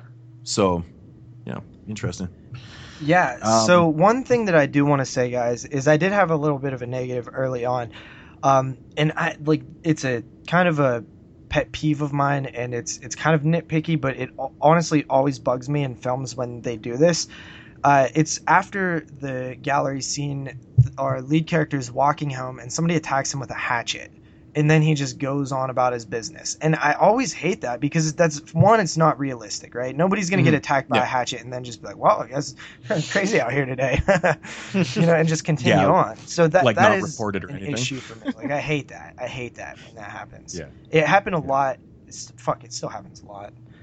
Well, you know the funniest part, the thing about that scene, though. I mean, the scene is absolutely beautifully shot and stuff. But yeah, it's a little silly. But my favorite part about that whole thing is when Sam goes back to his place and he tells his girlfriend about it. Yeah, her reaction to it is so funny. She has no reaction. Yeah, she just like doesn't even react to it. It's like so funny. She's so calm about it. She's like, oh yeah, hatchet, yeah. I'm just like, what the fuck? It's like such a fucking weird scene. Like, wouldn't you be a little more like, holy shit, man, we should probably call the cops? Yeah. And you know, there's one scene in particular that I'll also use as like our character is in control. He knows what he's doing, and he goes to talk to somebody, and he throws a pack of cigarettes at that person to see what hand they catch it with. Is he in control? Yes, because he chooses to do that. He chooses to – he's ahead of this guy. He's in control of the situation. He got one up on this guy by tricking him. Mm-hmm. Exactly. And, I mean, it was the obvious – you know, it was the obvious attempt too. You know, like, let's test the husband.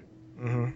Yeah. You know? And I really like that though. But the throwing of the cigarette pack is just brilliance, man. Yeah. So good. Yeah, and it's nonchalant too. Like, they don't make a big deal out of it, which I thought was cool. Because you can easily miss that. Like, if you're not somebody who's really paying attention to the film, it just looks like he gave him cigarettes, right? Because just previously they had talked about how, you know, the killer might have been left-handed and things like that. And then, let's test it out. Let's test it out. It's good filmmaking. Yeah, it is. It is. It's good. It's good writing. Pun intended. As well. But they just Argento just kind of throws a little stab. Argento didn't write these, did he? Yeah, he did. Yeah, I think he wrote these. Yeah, that's interesting. Yeah, he did. He wrote this one at least. He wrote all three of them. Okay. So what about the murders? Like the actual killings? Yeah, I think, like, once again in this movie, you definitely start to see a lot of Argento's styles start to show up in this movie, particularly the scene where we're looking up the staircase and the bird eye view from the top of the staircase looking down. I think we see that a whole bunch in all of his, at least all the movies I've seen, we see that a lot. Yeah. And I think we start to see that right away in this movie, especially particularly in the first murder. Well, this whole movie is it's just like an Argento, I don't know, man. It just has all the staples in there. Mm-hmm. It really does. I mean, all the women in this film are just absolutely beautiful. Mm-hmm.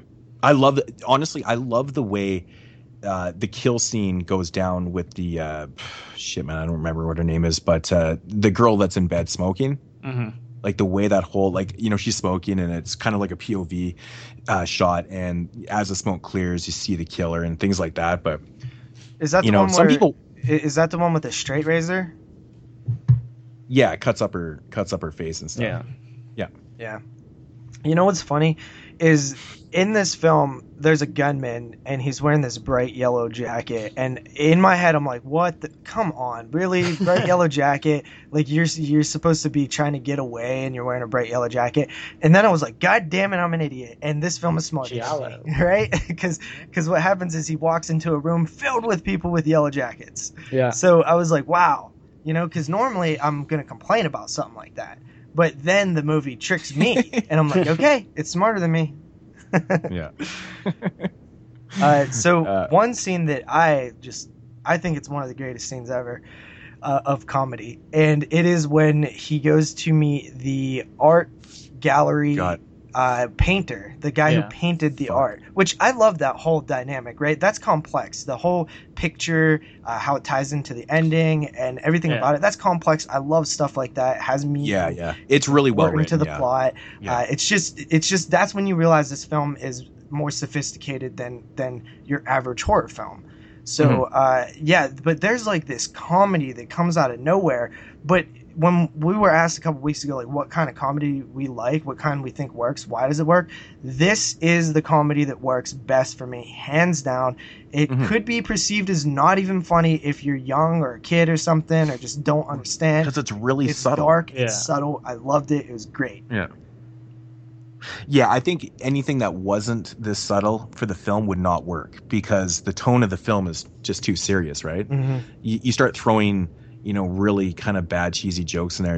It takes you out of it. So you need to have that subtle comedy, but it does really work. That character was fucking batshit. I loved it. The guy, the painter with the cats. Yes. You know what? Actually, one of my favorite scenes in this movie is, it's such a weird scene. It's when Sam goes to visit the dude in the jail. Oh yeah. And there's a fucking moment. He's sitting there talking to the guy, who I might add kind of looks like Tom Savini from the side. Oddly enough, yeah. There's a side shot of him, and I'm just like, holy shit, that looks like Tom Savini. That's fucked up. But there's a part in this film where he's talking to him, and the guy says back to Sam, he goes, he's like, do I look like the guy who exploits women? And I fucking bursted out laughing. Like, I know it's unintentionally funny, mm-hmm. right? Because he's just so fucking ugly, and he totally looks. And I instantly thought to myself, I'm like, no, but you look like you fucking eat them, though. You know, loud, right? Because he's got this super like fucked up eyes. Really, like his teeth are literally non-existent in his mouth. He's got like fucked up teeth, and he's just a weird looking creepy guy. And he's got this porn stash, and he's got everything about him is just creepy as shit. And I just bursted out laughing. I'm like, I forgot how funny that was. Mm-hmm. But see, again, you know, the comedy's a little more subtle, but it's just, you know, funny to me. But I like that scene, actually. And, you know, oddly enough, that guy makes an appearance in Four Flies. Was it this? Is it the same character or the same actor? No, totally same actor. Okay. He actually makes an appearance in Four Flies. Just a quick little part, but it's pretty funny, actually. But just to see him again, I was like, oh, that's the guy that eats people. So I was surprised that The Bird with the Crystal Plumage actually like meant something, and all three of these actually do. So that's pretty. Yeah. But, you know, another scene in this film that I really enjoy is, you know, the scene where Sam's walking. They're walking down the street with his girlfriend, which I can't remember what the fuck her name is. So bad with names. Julia, played by Susie Kendall. She's so beautiful, isn't she? Ugh, love Susie Kendall. But you know that the scene where I found kind of interesting. Like she kind of says to Sam, she's like, "What's with this guy following us?" And he's like, "Well, that's our bodyguard." I just thought that just the way that went down was kind of interesting. But you know, of course, there's a scene where he ultimately gets mowed down by this car, right? Mm-hmm. And you know, and this is where it kind of disproves. You know, I don't want to disprove Jeremy, but where I'm thinking that Sam really is a strong character is that, you know, he does the obvious thing. He hides Julia and you know, the guy's chasing him, and then it kind of reverses and he ends up chasing that guy and stuff. You know, he's really putting in the full effort. He could have just ran, you know, like a fucking pussy bitch and got away from the scene, but he didn't. He turned the pages and he starts chasing after this guy that jumps out of this car. And I really like the way the whole scene goes down. I think that's it's well shot too. It's really, really well shot. It's well lit. You know, it's like that perfect darkness, but it's like really kind of creepy and it's fast paced and kind of cool and stuff like that. I think I think one of the best shot scenes is when they reveal a body in a room, and you know, Sam's body is blocking the reveal, and then he steps away and then it's revealed. And I think that's like where really your horror moment in the film, one of your big strong horror moments. Yeah. You know, one thing about this movie that is always kind of bugged me, maybe you guys can shed some light on this. I always thought it was interesting because, okay, the reason why I brought up that scene is because it was leading me to this point right here.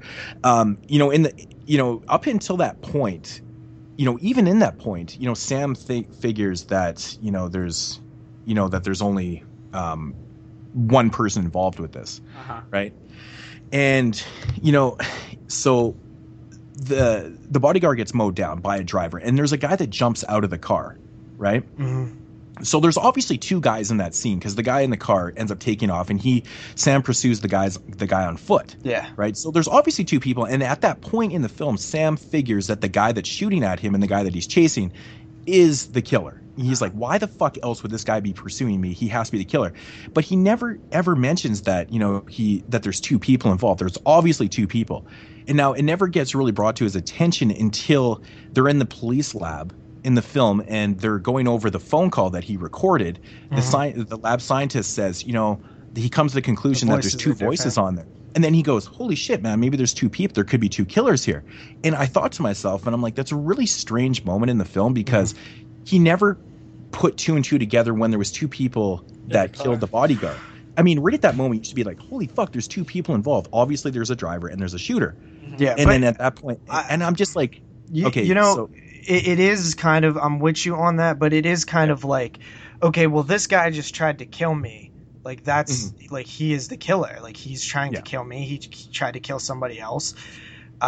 So – like he never says that, but like I think it can be explained because he never says that there isn't two people involved. But yeah, I kind of you're definitely right. It is weird that he doesn't bring it up by that point. Exactly. You know, because I mean, if the guy had pursued him, you know, on foot, you know, it would have made more sense in that scene. Like, oh shit, man, there's two people. Fuck, that's crazy. But the fact of the matter that there was a driver that took off. I mean, this guy is obviously in cahoots with the shooter, but not to point it out and then be very surprised in the lab when he finds out that there's possibly two voices on the tape.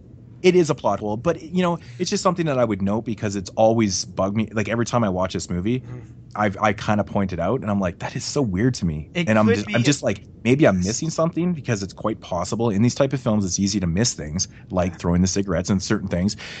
But this is what we're here to talk about. No, you're right, You're right. I honestly don't have a ton more on this one, but, you know, do you guys have anything else?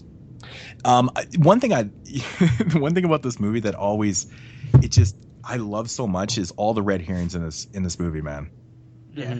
There's so many, like, man. It's just filled with red herrings, man. And you know, it's not a bad thing. It's good. I mean, you need those for these type of films, quite obviously, you know? Right. But there's just tons of them. I love whodunits, and I love, you know, I do love the murder mystery story. Like, I've always been a fan of that. It is definitely true that this isn't like your traditional horror film, but it's definitely in the realm of horror. Yeah. So it's murder, serial killer, stuff like that.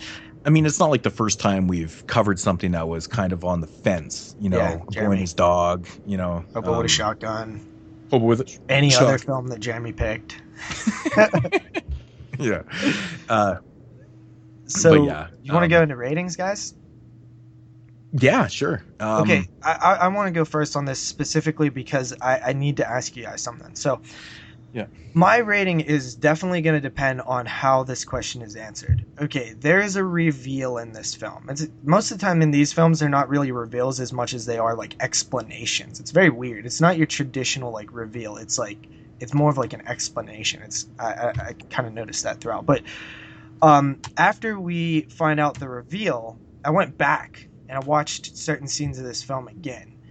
And I paused and I zoomed in and I did all these different things. And I checked dream sequences and different things.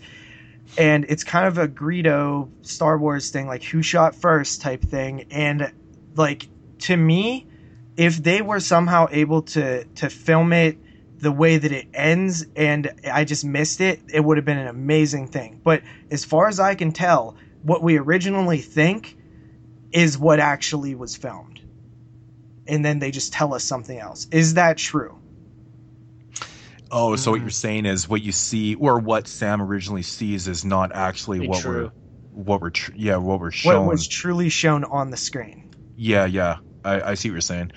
It's something that I mean, that's a really, really, really good point. So it's kind of a cop-out. Really, really observant. I give you mad props for that because, yeah, I've actually thought the same thing. I never went and did the research like you did and actually fucking rewound and zoomed in and, and freeze-framed like, and I was fucking like, cropped and cut and whatever the hell you did. I had thought that, like, okay, if they did this, if they did some, like, a good, like, illusion, like, angle type thing, I will be so impressed and it will be one of the best things that I've ever seen. And when I went back, I was unfortunate to see that no, it was exactly what I thought, and I now it is a little blurry and it's hard to see for sure, but from my experience, I think that it is a cop out, and that heavily affects my rating if that is true. Yeah, you know, so, it is something. It is something that is. I can see that. No, it's totally been acknowledged by me before, but to be honest, I never thought about that this time. You just brought that back to my attention. Yeah, you're right, though. Yeah, so as far as I know, what I'm sticking with, unless there's an interview or other footage or something that shows that I'm wrong, I'm sticking to this rating because of that reason, but my rating would have been higher had they did some cool shit. So my rating right now is an 8 out of 10. Yeah. Yeah, you're right, though.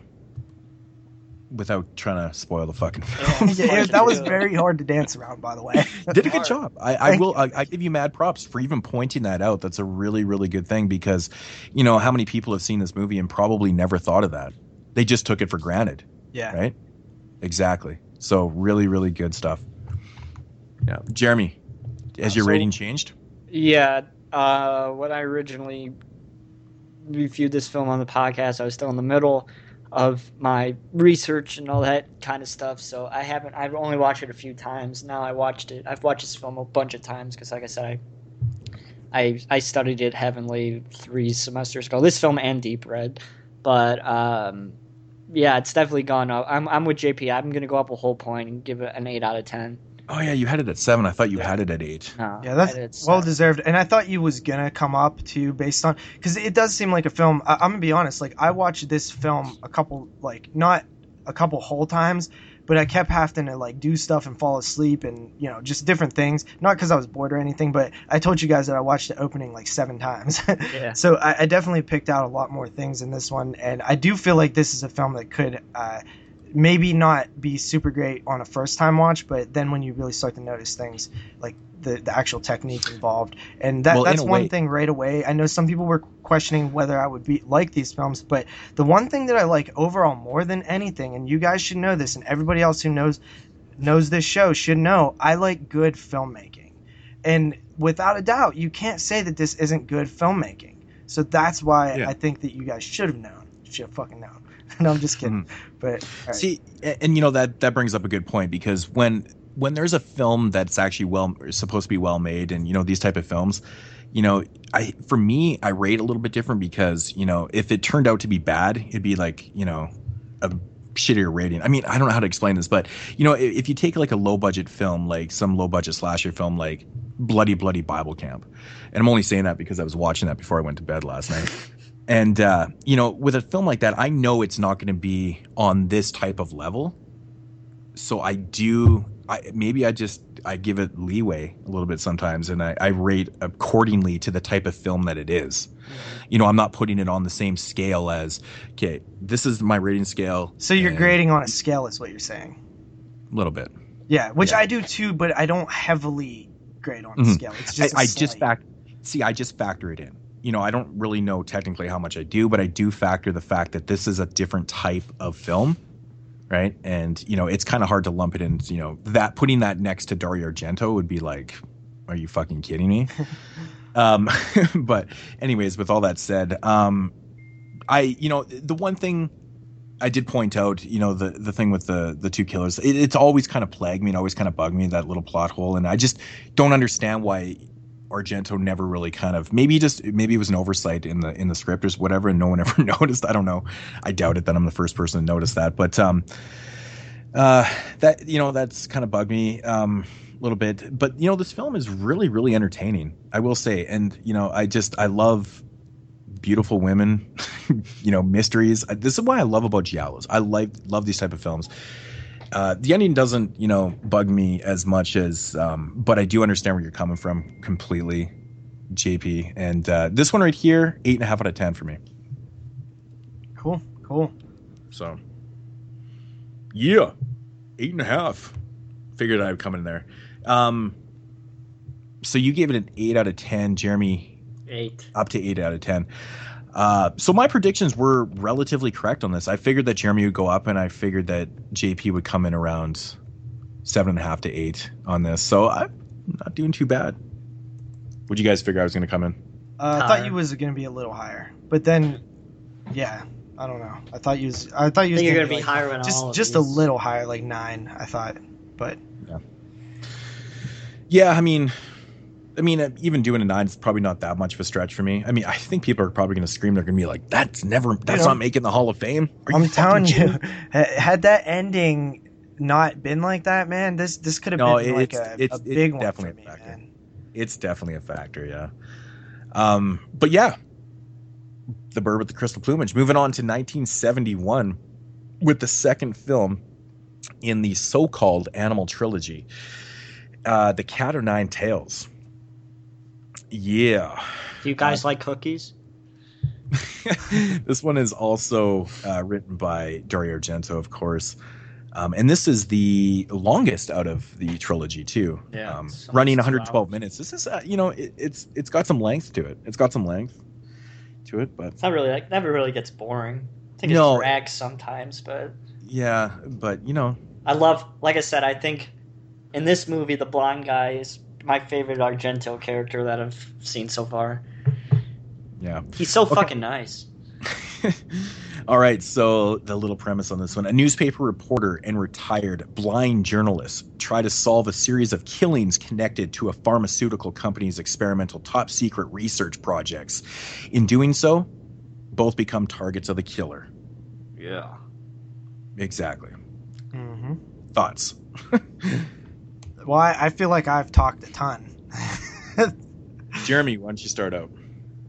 Okay. My throat is actually starting to hurt. I've been talking so much too. I need a drink. Jeremy, take this one away. Lead off. Well, I'm trying to think because I fucking watched Bird so many times. Like, I think this movie has a totally different kind of a feel to it than Bird with the Crystal Plumage, but it has that same type of Argento sense to it. But the whole pharmaceutical type company aspect to the film, I think, is really interesting for Argento.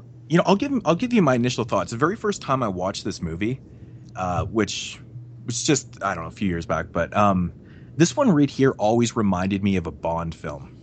There's something about this movie. Yeah, when him and the girl driving in the car, it's like that's why exactly. I got the strong woman in that car because it's think how many times do you see right. Like, a woman driving in a car like, totally. Really fast like that. That's why I always think there's something in these movies that always pro-feminist, and like it's like how many times you see a chick driving a car fast like that through the streets, and you know. But there's just so many aspects of this film. It's just the way, the script. Yeah, especially at like the end when he's like on the roof, like running around. Yeah, that's exactly what this movie is. It's the whole structure of this movie. It's the way the script is. I feel like, what's his name, Roberto? No, what's the main character's name in this one? I'm so bad with names. I'm so fucking bad with Gerard, Giordani. Carlo, yeah, that's what it is. I feel like he's James Bond in this film for some weird reason. He looks like a James Bond too. He is, man. He's a very good-looking person. Yeah. He's very strong. He's into women. But it's the way the script is. It's the whole pharmaceutical angle, and you're trying to figure out, you know, like the bad guy that's possibly come from there and things like that. The car chase. This one has action in it. You know, it's got the car scene. It's got, you know, the end with the roof, and there's just so many elements of this film. I just feel like, you know, Argento made The Bird with the Crystal Plumage and then watched a bunch of, you know, at the time would have been Roger Moore as the James Bond. Yeah. And he's just like, you know what? I'm going to make an Italian Bond film and no one's going to fucking know. You know what? You're totally right on this though, too, because even when I said like, for some reason, the reveals always feel like explanations. That kind of reminds me of like a James Bond style villain too, where it's mm-hmm. like it's like mm-hmm. now I'll tell you my master plan. You know what I mean? Exactly. Yeah. This is I think this film's reveal is definitely the weakest out of the three. It's clear as day. It's a really good one. Yeah, that's a good point, Jeremy. I actually called the third one really easy.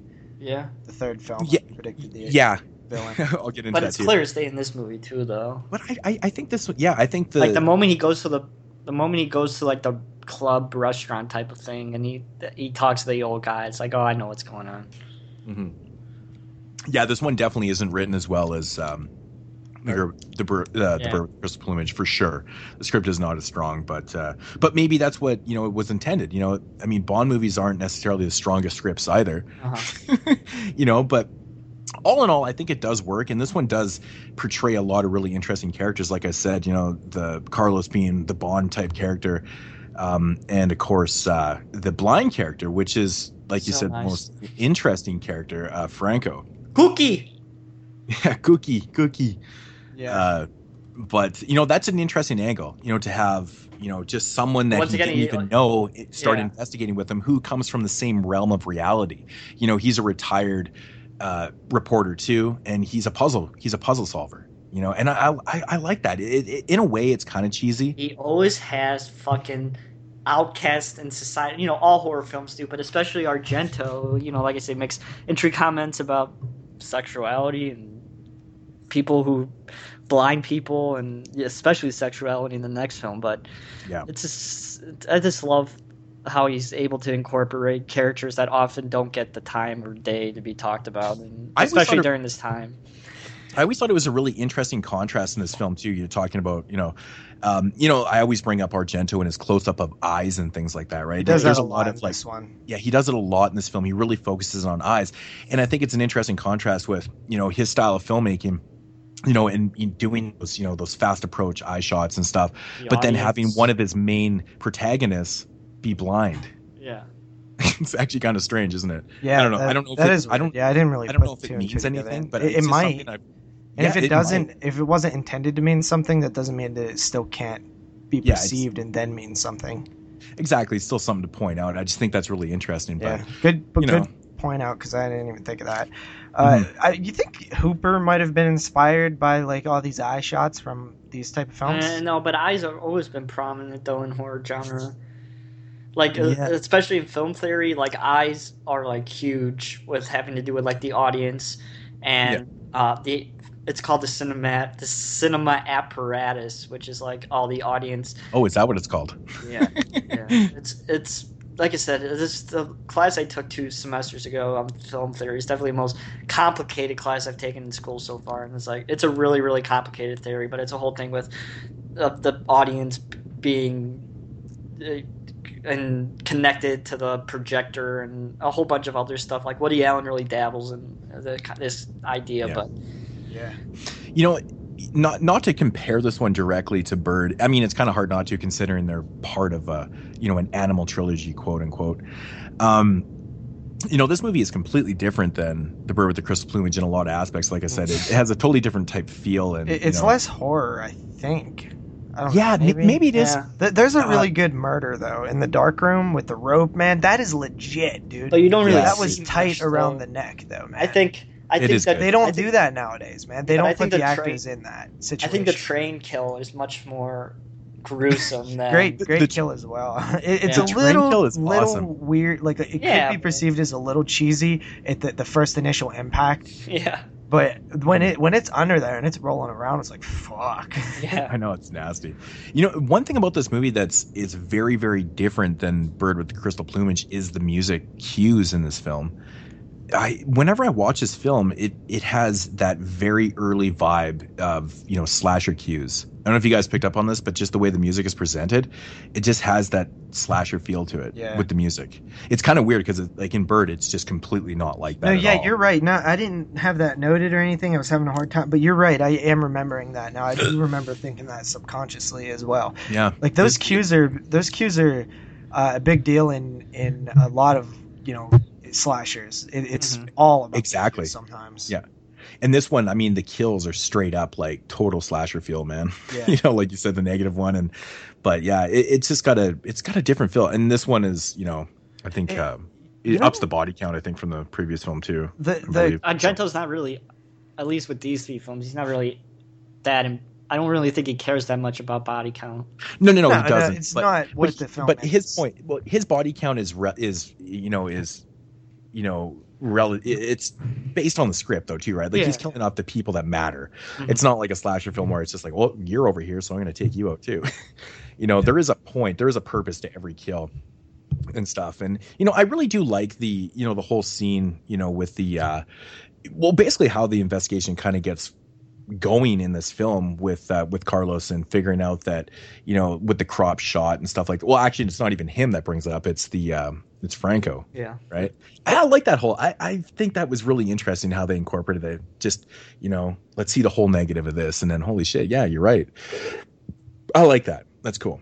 I mean, it's not really, you know, rocket science writing or anything, but I think it's effective and it just kind of gets it going and it's intriguing. You know, I like that type of investigative reporting and stuff. It's kind of interesting. It's not so much fun when you do it, believe me. Yeah. But I just think it was interesting. I mean, maybe it was, you know, maybe it was a little far-fetched but at the same time, it's not, you know, he's blind. He didn't see the picture in there, but he asks about it. And, you know, he has this history and, you know, they do explain, you know, like he was, you know, you get this impression that he was a really good reporter. Like he knew his shit. And so that scene just makes sense then, you know, that he would question it and he would look into it like that quick, you know? So I felt like it was appropriate. So, you know, the other aspect of this film that I find interesting is the whole, you know, the XXY chromosome talk, you know. Yeah. You know, I think it's interesting for the time. Oh, yeah, it's 1971. It's very interesting that they were willing to, you know, take that chance and put this in there, you know, talking about, you know, XX or Y. Was it X? I think it isn't it. No, XYY. I think that's what it is. Yeah, if your chromosome ends with an X or Y, it's like an indicator for future criminal behavior and stuff. And I think there is actual some science to back that in like real life as well. I would assume so. There would be something. Argento doesn't seem like somebody would pull something out of his ass. Yeah, totally. But I really like the idea that they incorporated this because, it seems kind of simple, but it's kind of real at the same time, and it does make sense. You know, these people that have this X or Y chromosome are criminals, and this is what's going on. It's simple, but it's believable. It's completely believable. It's maybe not the best storyline in the world, but it's believable at least. Well, all three of these films, I think, 1970, 1971, like, dude, that's like fresh out of the 60s, man. Like, these films are kind of important. Like, they do a lot of things. Like, things people weren't really doing in 1970. It's different there than it was here. Yeah. You have to think about it, what you're talking about. Like, the U.S. is totally different than what was going on over there. Yeah. In Italy. Well, socially at least, they were way more. I think from what I know about the Italians, they were way more progressive than we even were. Like a long time before the 60s, like mid 60s, Beatles come here, Muhammad Ali, civil rights, all that kind of stuff. Hippies, it was all starting to change, but I think it was different over there. So I see where you're getting at, JP. I don't really think it's as prominent as if they were American films. Yeah. See, I don't know enough about the Italian culture. And, yeah, I mean, honestly, I have heard a lot of times that a lot of Italian films were kind of almost even made for America too. Is that true at all, Moods? They went in knowing that these are going to be distributed to America. Like you go into the dubbing 100%. And stuff. Like a lot of them were dubbed shitty, and but even in American languages, even I forget, I don't even know what I'm talking about. My bad.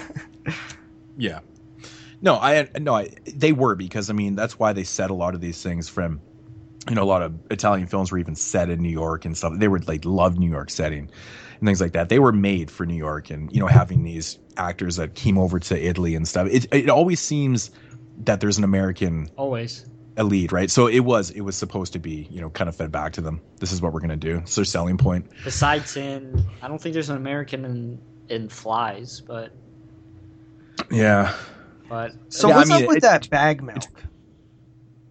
What do you mean? That milk, it's in a bag.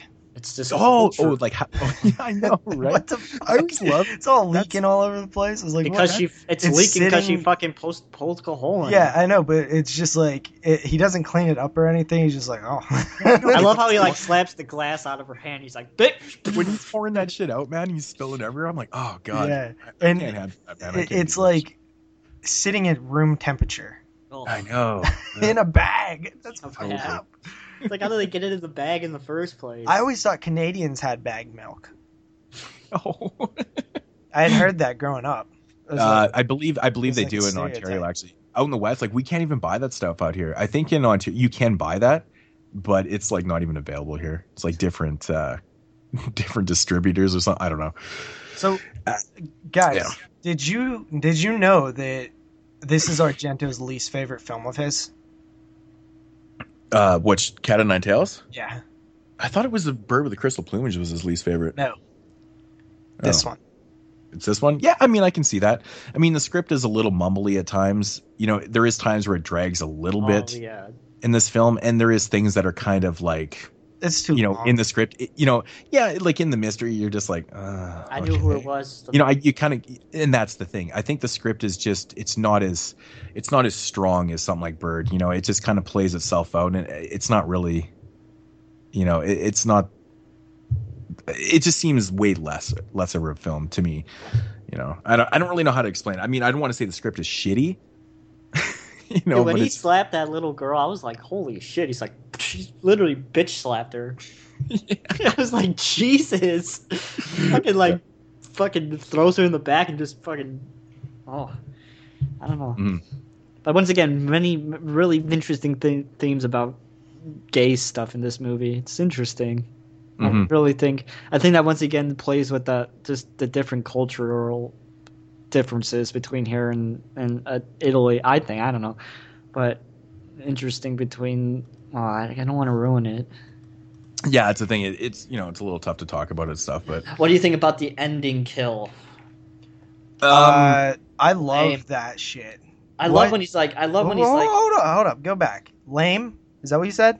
Well, when he crashes through, I didn't know it was an elevator until he started putting his hands. But then it looks like he falls on his feet. And I'm like, it looks like he's gonna live when he hits the bottom.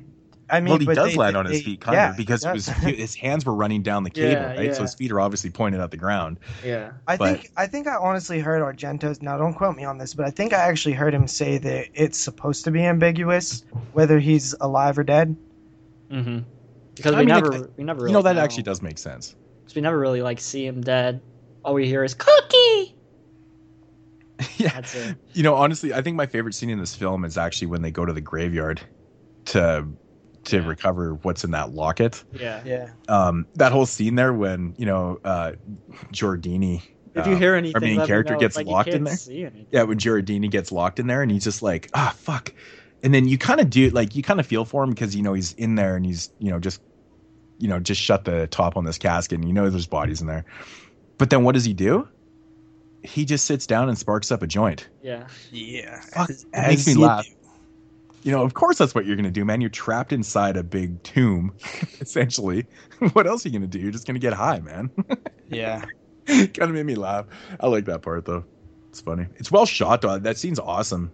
Again, Argento just never fails with his lighting. Always has really great lighting in the scenes. So, do you guys have much more? No. Not really. I mean, I just don't want to, give away certain scenes and stuff. I mean, this one, it's still, in my opinion, it's still a decent. Spoiler alert! All three of these are actually they're good movies. Yeah. It's just how good are they is the question. Yeah. I still get a lot of enjoyment out of this one. I think the characters are likable in this movie more than the other two films. Mm-hmm. I think our main lead's likable, and like I said, I think the blind journalist, he's really likable. It's definitely more sympathetic. Uh-huh. Yeah, because if he would... Oh, fuck. I don't want to spoil it. It's sympathetic. I mean, if they would have let one of the characters die, I think it would have been different, but... none of the main characters really die in this movie. I think the one thing about this film that I really do enjoy is just the paranoid feel that this film allows to have, because there's certain parts in the film that there was that scene where the chick's on one side of the wall that I thought was very good. Yeah. Yeah. Yeah. It works, I guess. Yeah, it's okay. I guess so. Yeah, I mean. But yeah, the paranoia thing, it really factors in because, of course, with the blind guy too. Yeah. I mean, having that right there, I mean, who the fuck wouldn't be paranoid? Now, you're potentially being targeted, you're blind. I mean, fuck, it's scary as shit, man. So. I thought he was a god. I like that. I like those elements, man. It's interesting. Yeah. Yeah, I don't know. I don't really have a whole lot more to say about this one. Yeah. So. Ratings. What are we going to... do for ratings here? Moods. All right. Yeah, I mean, I said what I had to say about the film. I still enjoy this film, and I'll watch it again in the future. But there is things about this one. I find that this one kind of amps up the comedy elements a little bit. There's some scenes in this film that just, I don't know, there's something about it, man. It's just comical to me, man. I don't know. They're obviously probably unintended, I'm assuming. Maybe it's just my sense of humor. I'm laughing at people. I don't know. But I find that I think there is some intentional laughs in here too throughout the film. But it's not a negative or anything. But I still really enjoy it. 7.5. All right. Want me to go, JP? Yeah, good. This one is good. I don't think I really enjoyed it as much as I did Bird. I don't think there's as many interesting things from a film theorist standpoint in this movie than Bird, but there's still some interesting things going on, and I think it drags at some points, and some things sometimes really don't make sense all the way, but It's not a bad movie. You have all your Argento things, your staircase shots and your colors and all that kind of stuff.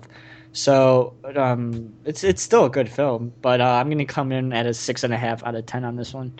Holy shit. All right, me personally, The Cat o' Nine Tails, I don't really think there's much wrong with it per se. It's not as good as I wished it was. I don't really care for a lot of the you know, driving scene, that long driving scene. I did feel like this one was a little bit too long. I wanted more of the way that Bird was, I guess. It is really a standard murder mystery. Like it is pretty damn standard in terms of storytelling.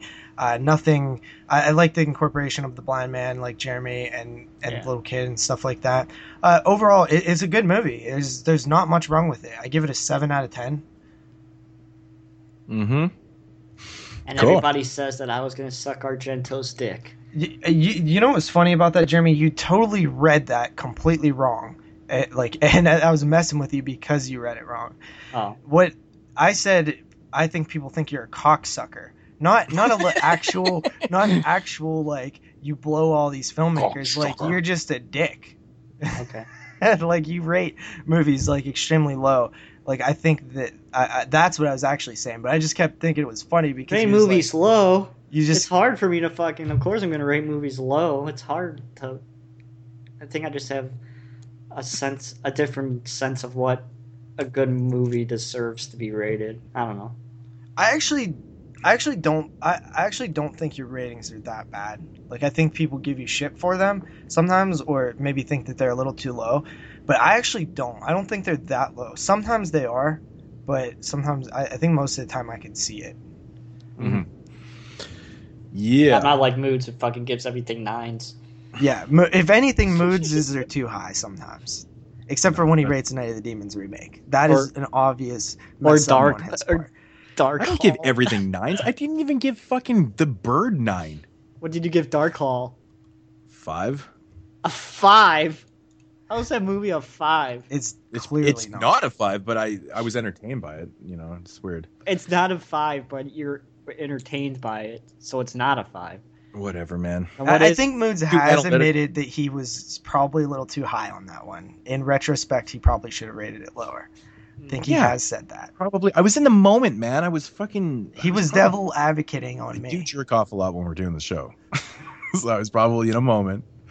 If somebody out there wants to take a really big challenge under their belt, take all of the main featured review films that we've done and see what each of our average rating is. Yeah. Yeah. I mean, fuck, man, I've watched a shit ton of movies this year where there have been below 5s. Trust me. A lot of shitties. All right, so moving on to the third and final film in the Dario Argento Animal Trilogy, also from 1971, comes Four Flies on Grey Velvet. Man, definitely my favorite title out of the three, yeah. It's the more sinister for sure. A soundtrack, too, out of the what is... Awesome, man. Greatest title. Yeah. It's actually one of my favorite Giallo titles, man. I don't know. When I think of Giallo, it just Four Flies on Grey Velvet. It flows well. Mm-hmm. You know, it's a great title. Yeah. All right, so a musician is stalked by an unknown killer who's blackmailing him for an accidental killing of another stalker. But is everything what it appears to be? Yeah. So, yeah, that's essentially what happens in this film. Apparently, you know, the beginning of this film is interesting because it seems like it picks up. Like he's been stalked for about a week prior to this incident that takes place in the beginning of the film. Mm-hmm. So he's had enough. He's noticed that some dude has been watching him for apparently a week. So he's had enough. He follows this guy into an abandoned old theater type thing, which I might add looks fucking awesome, man. Yeah, that balcony is fucking cool, man. Dude, it is so awesome. And even the way he falls into the little thing there on a bridge. Dude, that is what I was saying earlier when I was like, they just don't do this anymore. They don't find these grand places to film in. Yeah, but like when he fell in and then the spotlight hits and you see the mask. I said it yesterday. It's fucking unsettling, dude. Mm-hmm. That mask is fucking creepy as hell. But yeah, like that whole scene is just shot amazing. But anyways, he follows him into this old theater where he has a little bit of a scuffle with them. Dude pulls a knife, and yeah, our main character, Roberto, ends up killing his stalker. As soon as he kills the stalker, he looks up on the balcony and he sees someone else up there wearing this really creepy mask, like Jeremy mentioned. And yes, it is creepy as flying fuck. That I would hate to see that mask in that dark setting. Who's actually taking pictures of him? So, and Dick, yeah, he's like snapping photos, and then all of a sudden, that person starts using the photos against him as blackmailing, of course. And but the weird thing about it is that the person that took the pictures doesn't want money. He doesn't really know what he wants, and now he's trying to figure out who the fuck this person is. And people start dying, of course. And you've got your film. Yeah, it opens up with that like band practice. What do you guys think of that? I love it, man, because that soundtrack, it's fucking awesome. Reminds me of like an Italian Doors. It's like a little heavier. What the fuck is that? What the fuck is that? That is not me. That was me. That was weird. Not me. Yeah, fucking but like Texas Chainsaw Massacre, press next, and that I don't know what the fuck that was. So, yeah, the band in the beginning of the film. It reminds me of like a heavier version, like an Italian heavier version of the Doors. Yeah, because the guy's like sitting there, and he's playing the organ and shit, and I'm just like, this is the fucking Doors.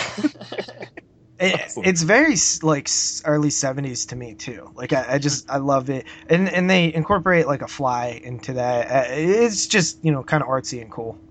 I find that this film right here depicts the '70s a lot more than Cat o' Nine Tails, even though it And I bring that up because they were filmed in the same, or they came out the same year or whatever.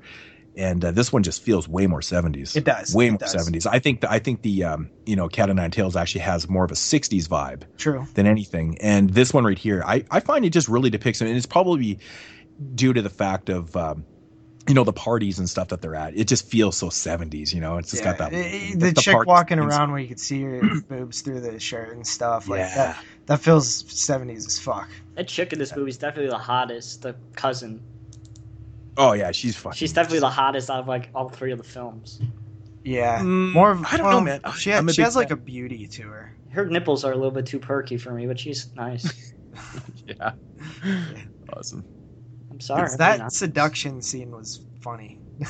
It's edited funny because it's like all of a sudden they're naked in the bathtub together. What is she rubbing him down with, by the way? Is it butter? I don't know. No, I swear to God, it's butter. Coconut butter? Like I actually thought it was cooking butter. No, it's like a coconut, like Jeremy said, like a coconut butter type thing. I don't know. It just looked good. I don't know. There's some strong paranoia in this one as well. Oh yeah, definitely. I love the fisherman in this fucking his coon. I think he's a fisherman. Dude, that scene is so nasty, man. Like, he throws down the little fish. Yeah. He's like, eat this. And he's like, at first I think he's joking, and he just, like, pops her back. It's like, is there bones in there? He's fucking, like, eats the it's like sardines, right? Yeah. But, like, what the fuck, man? It's a fucking gross scene. Sardines. But, yeah, I really enjoy the whole setup to this film. Like, just the way it's shot, the way it's presented and stuff. It's creepy. And it's an interesting premise because it kind of gets you thinking. Oh, now I want canned sardines. Yeah, man, they're so fucking good. This film right here, when I first originally watched this film, I won't lie, I was really intrigued with the premise and stuff, and then it gets about halfway through, maybe 2/3 of the way through, and I'm like, I know exactly where this is going. Mm-hmm. And I was 100% correct. So every time I watch this film, I just try to point out other things and stuff, but to be honest, I don't think it really really takes too much away. Like, even though I think this is probably the most predictable film out of the three, for me anyways. Yeah, I called it early because on. I won't lie. Like, I never predicted, with the first time I watched Cat o' Nine Tails. I mean, maybe you guys did, but I didn't actually. Jeremy said it was very predictable. Yeah. This right here, I actually did predict the first time I was watching, because I was kind of thinking it. And I think what had happened for me is that, oddly enough, the first time I watched this film, I'd watched another film, which I can't remember, but I think this is what happened. And it was kind of about a similar premise, I don't want to give that away, but I was thinking about that film. And then when I was watching this, I was like, yeah, I can see where this is going. Yep. It went there. I'm going to be honest. Like, they kind of ran together a little bit for me. So sometimes during these conversations, I think of scenes that I'm like, wait, which one was that in? Because I watched them so close together, and I fucking hate when that happens. But I mean, they all are murder mysteries that, you know, that are pretty long, so they can run kind of together. So excuse me if I accidentally said something that was in a previous film. So, you know, right after this happens, and, you know, he, again, with a really odd reaction, but again, fuck, this one's hard to talk about, man. Yeah. Some of the dead cats. Yeah, the dead cats, huh? Yeah, the fucking dead cat. Yeah, I know. It's fucked up, eh? Which is kind of ironic, isn't it, right? Because the film before is Cat o' Nine Tails, and this one has all the cats in it. It's kind of strange, but and it's like, what's up with that retina? I sees the last image. It's like, that's bullshit. That's an old school myth, though, dude. That was actually like a myth. Obviously, it's proven false, but it was a myth. So it's of the time where there wasn't fucking internet, and I kind of liked it. It's obviously fake as fuck, but it works for the time. Mm-hmm, mm-hmm. Yeah, so, you know, right after the opening scene in this film, he goes home and he starts sleeping. Then he starts having these, which is a reoccurring dream that starts right there. What are your guys' thoughts on that? Because it's obviously, you know, we brought this up in the Bird review, you know, with Freudian dreams and things like that. And this is quite reoccurring dreams. And obviously, you know, what he's dreaming of is, it progresses throughout the film, which I again like, you know. You get to see a little bit of that sequence, and then you get to see little bits and pieces more throughout the film, and then, of course, you get to see the end of it. Yeah, I don't fully grasp how that connects to his psyche, though.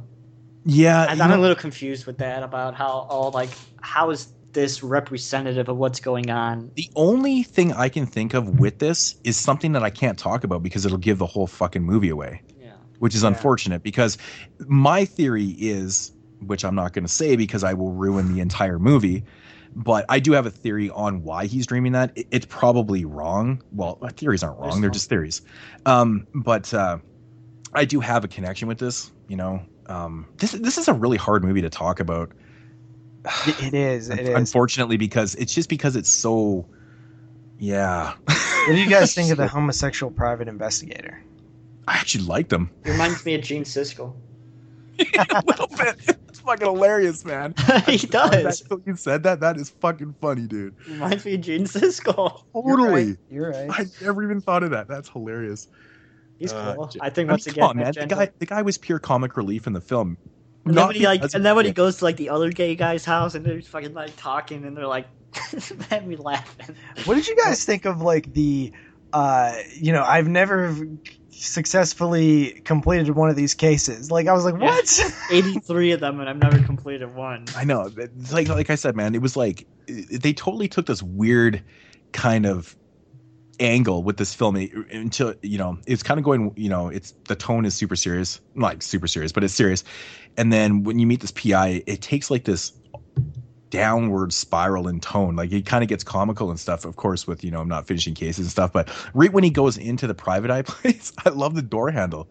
It's a fucking big eye. Yeah. Right. And then instantly, you get introduced to this gay over the top private eye. And it's just funny to me, man. I just like this character, and it's just like, holy shit, this movie all of a sudden got funny. It's funny. The funniest part, though, is in the diner when he's like, he goes to pay for 4 steaks and 3 steaks. He's like, so what did he have? And he's like, he had like 4 steaks. He had a couple eggs, a salad, a coffee, and a beer. And so he starts paying, and he looks at the girl at the till, and he goes, "Well, I guess he wasn't hungry at all, was he?" You know, going back to that scene where he enters the, you know, the private eye office, it kind of reminds you of like how even back then, you know, gays were considered lesser even by themselves. It was kind of weird where he was like, you know, I know what you're thinking. I'm just, and he was like, I was like, that's kind of interesting. It's just a different time. Yeah. Mm-hmm. Mm-hmm. But yeah, it's an interesting note though, right? You know, 71, things are just a lot different. And, you know, a little bit, I tend to think sometimes that there might be like a little cultural barrier thing there too. You know, it's Italian. Yeah. But Argento's totally, even in Deep Red, he likes having gays in his movies. Mm-hmm. I find it interesting. I mean, I don't know if it's something to like look too much into. Maybe it's just the way it is. Yeah. Well, you know, maybe it's just no different. I mean, I don't look at gay people as me neither, but you have to think about the time period, though. You know, that's exactly what it is. Movies. Yeah, I mean, people were a little more, you know, sensitive or paranoid to the fact of, oh, he's gay. You know, it's like nowadays, it's like, dude, like, especially for me, I fucking go to an art school. Everybody's fucking. Well, that's the thing. Everybody's like, gay. Everybody knows somebody or has a family member, whatever. It's just a normal part of life. Yeah. Well, but it was definitely more. There's a lot more gays out in the world nowadays. I think it's just. I don't think there's more. I think more people are. I'm joking. No, I think it's just people are just more acceptable too, so they come out. Yeah, right? That's obviously the case. But yeah, I don't know. This movie, it's. I really enjoy this movie. I just think it's just. You know, once the reveal happens, you know, you're just like, okay. It's like, again, though, it's not a reveal. It's a fucking explanation. It's like a book. Yeah. These films end weird with the way they explain things. Like, it's more than just a reveal. It's like, this is my serious plot. It's so weird. I don't know. It's a different. And it's style. Like, what's up with like the whole like, oh fuck, with the boy thing, wanting to be a boy. It's weird. I liked it. Something to do with Freud again. I think that's more Freud stuff. It's definitely Freudian stuff. It's connected to the. It's got to be connected to the dreams, and I don't. And penis fantasy.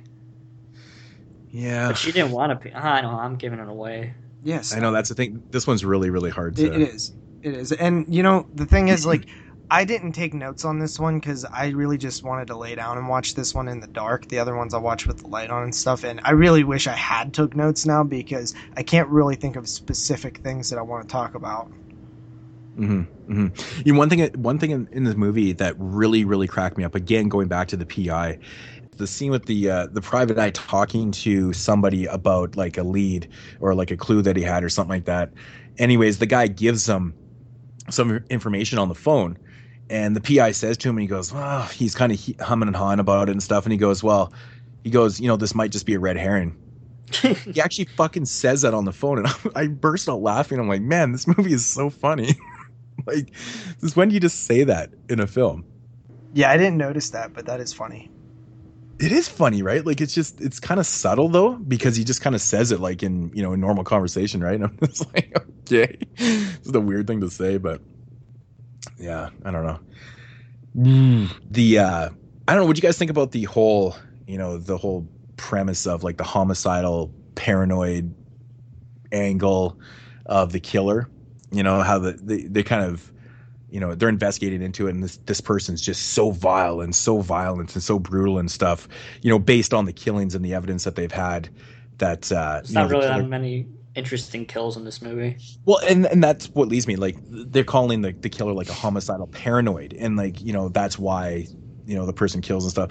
I kind of like that. It was kind of dismissive at times too, and that kind of leads me into, you know, his I don't know what you want to call her, the cousin, the mistress, or whatever you want to call her. You know, I will say though, but like I thought that her death scene was shot so strange. Yeah, I'm like, yeah, I guess I could see that. Yep. It was, wasn't it? Is it not just me, or was that scene shot really strange? I was just like, oh, the fuck, man. I mean, it's definitely not Argento's, you know, best scene he's ever done. I always thought it was kind of weird, but I don't know. But one thing about this movie that just really, really kind of took it to the next level for me, and it got me thinking again with, you know, his technology. You know, you don't really think of Argento in like technology and film and. In his films and stuff like that, but you know, he kind of incorporated that into Cat o' Nine Tails with the whole chromosome thing and, you know, science, technology and stuff. But there's a scene in this film where, you know, talking about the mistress's death, I really like the idea that the police bring up about photographing the retina. You know, I mean, it's pretty extreme technology stuff for 1971, but I like that whole idea. You know, of, you know, them using the eye as like a film cell, and whatever the last thing she saw would still be on her retina. So they photograph it and they go in there, and then that's where the four flies is kind of revealed and stuff. And it's kind of like where it ties into the title and stuff. I thought that was fucking fantastic. That was really cool. Yeah, so, I like that as well.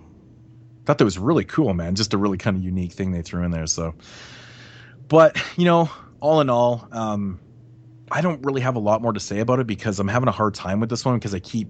I don't want to give spoilers. It's kind of going into spoiler. Yeah, I keep going into spoiler territory so much with this one. It's just a. I really do enjoy this one. So yeah, I think it's pretty good. Ratings. But yeah, let's get into ratings. Who hasn't gone first? You. Me. Or Jeremy. Well, I'm trying to think how I'm gonna give my rating compared to the other two movies. It's definitely my middle one, the one I liked in the middle. I think it's definitely not as good as Bird, and it's better than Cat. I think it has some interesting things going on with the gay comments and stuff like that. So I'm gonna come in with a 7 out of 10 on this one. All right, I'll go next. I'm right with Jeremy. I think that I like this one less than Bird, but more than Cat. I think that this one is more along the lines of the type of film that I like a little bit more than Cat. I thought there was a little bit more like action-y type shit going on in Cat. Like I said, all three of these are good films. This one is particularly harder to talk about. I give it a 7.5 out of 10. Yeah, this one is really, really just on the verge of spoiler territory, almost everything you say. You know what? I'm right there with you guys, man. I think this one isn't as good as Bird, and I think it's a little better than Cat, and I'm also right in the exact middle of my ratings. So I have an 8 out of 10 on this one. I do like this. I think it's interesting how much more comedy threw into this one. It definitely had me laughing the hardest. I was fucking laughing, man. It's pretty funny at parts, but... Yeah, it's cool that this film exists because, like you said, it was really hard to find for a while. It didn't have a release. Yeah, and it's so awesome that they found a pristine print of it because it looks really great. You know, this one definitely has some of the quirkiest characters in it too, which we didn't add, you know, fully. But that's got some really quirky things going on. But yeah, that is going to do it for episode 61. I had a lot of good times this episode. Fun times, good times. Good conversation on the films. Yeah, man. Definitely a step up from last week's show, that's for sure. I think we were more of in the right frame of mind this week. It was just, you know, times get hectic and brains get lazy, and you know, sometimes we just get too much sand in our vaginas and it spills out on the floor, and then you get in a bad mood because there's sand all over your floor, and it's picking up sand. But I mean, sand right out of it's still moist because it was just coming out. You know, to be honest, these films, you know, not to defend last week, you know, whatever, but like I think these films were just a little more interesting to talk about anyways, you know, than those ones. There's not really a whole lot to say, but so. But yeah, that's going to do it for episode 61, the first episode of one of four of here on Italian themed horror month. So next week, of course, we've got, I think we have Lucio Fulci's Gates of Hell trilogy. Am I correct? Yep, City of the Living Dead from 1980, House by the Cemetery from 81, and The Beyond from 81. Yes. Awesome. Which one goes first, The Beyond or House by the Cemetery? The Beyond.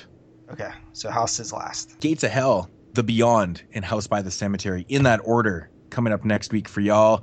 I will remind Lucio Fulci is my favorite director, so we pretty much know where I'm coming in on this one. Three of my favorites, but... yeah, that's going to do it, guys. Jeremy, take us out.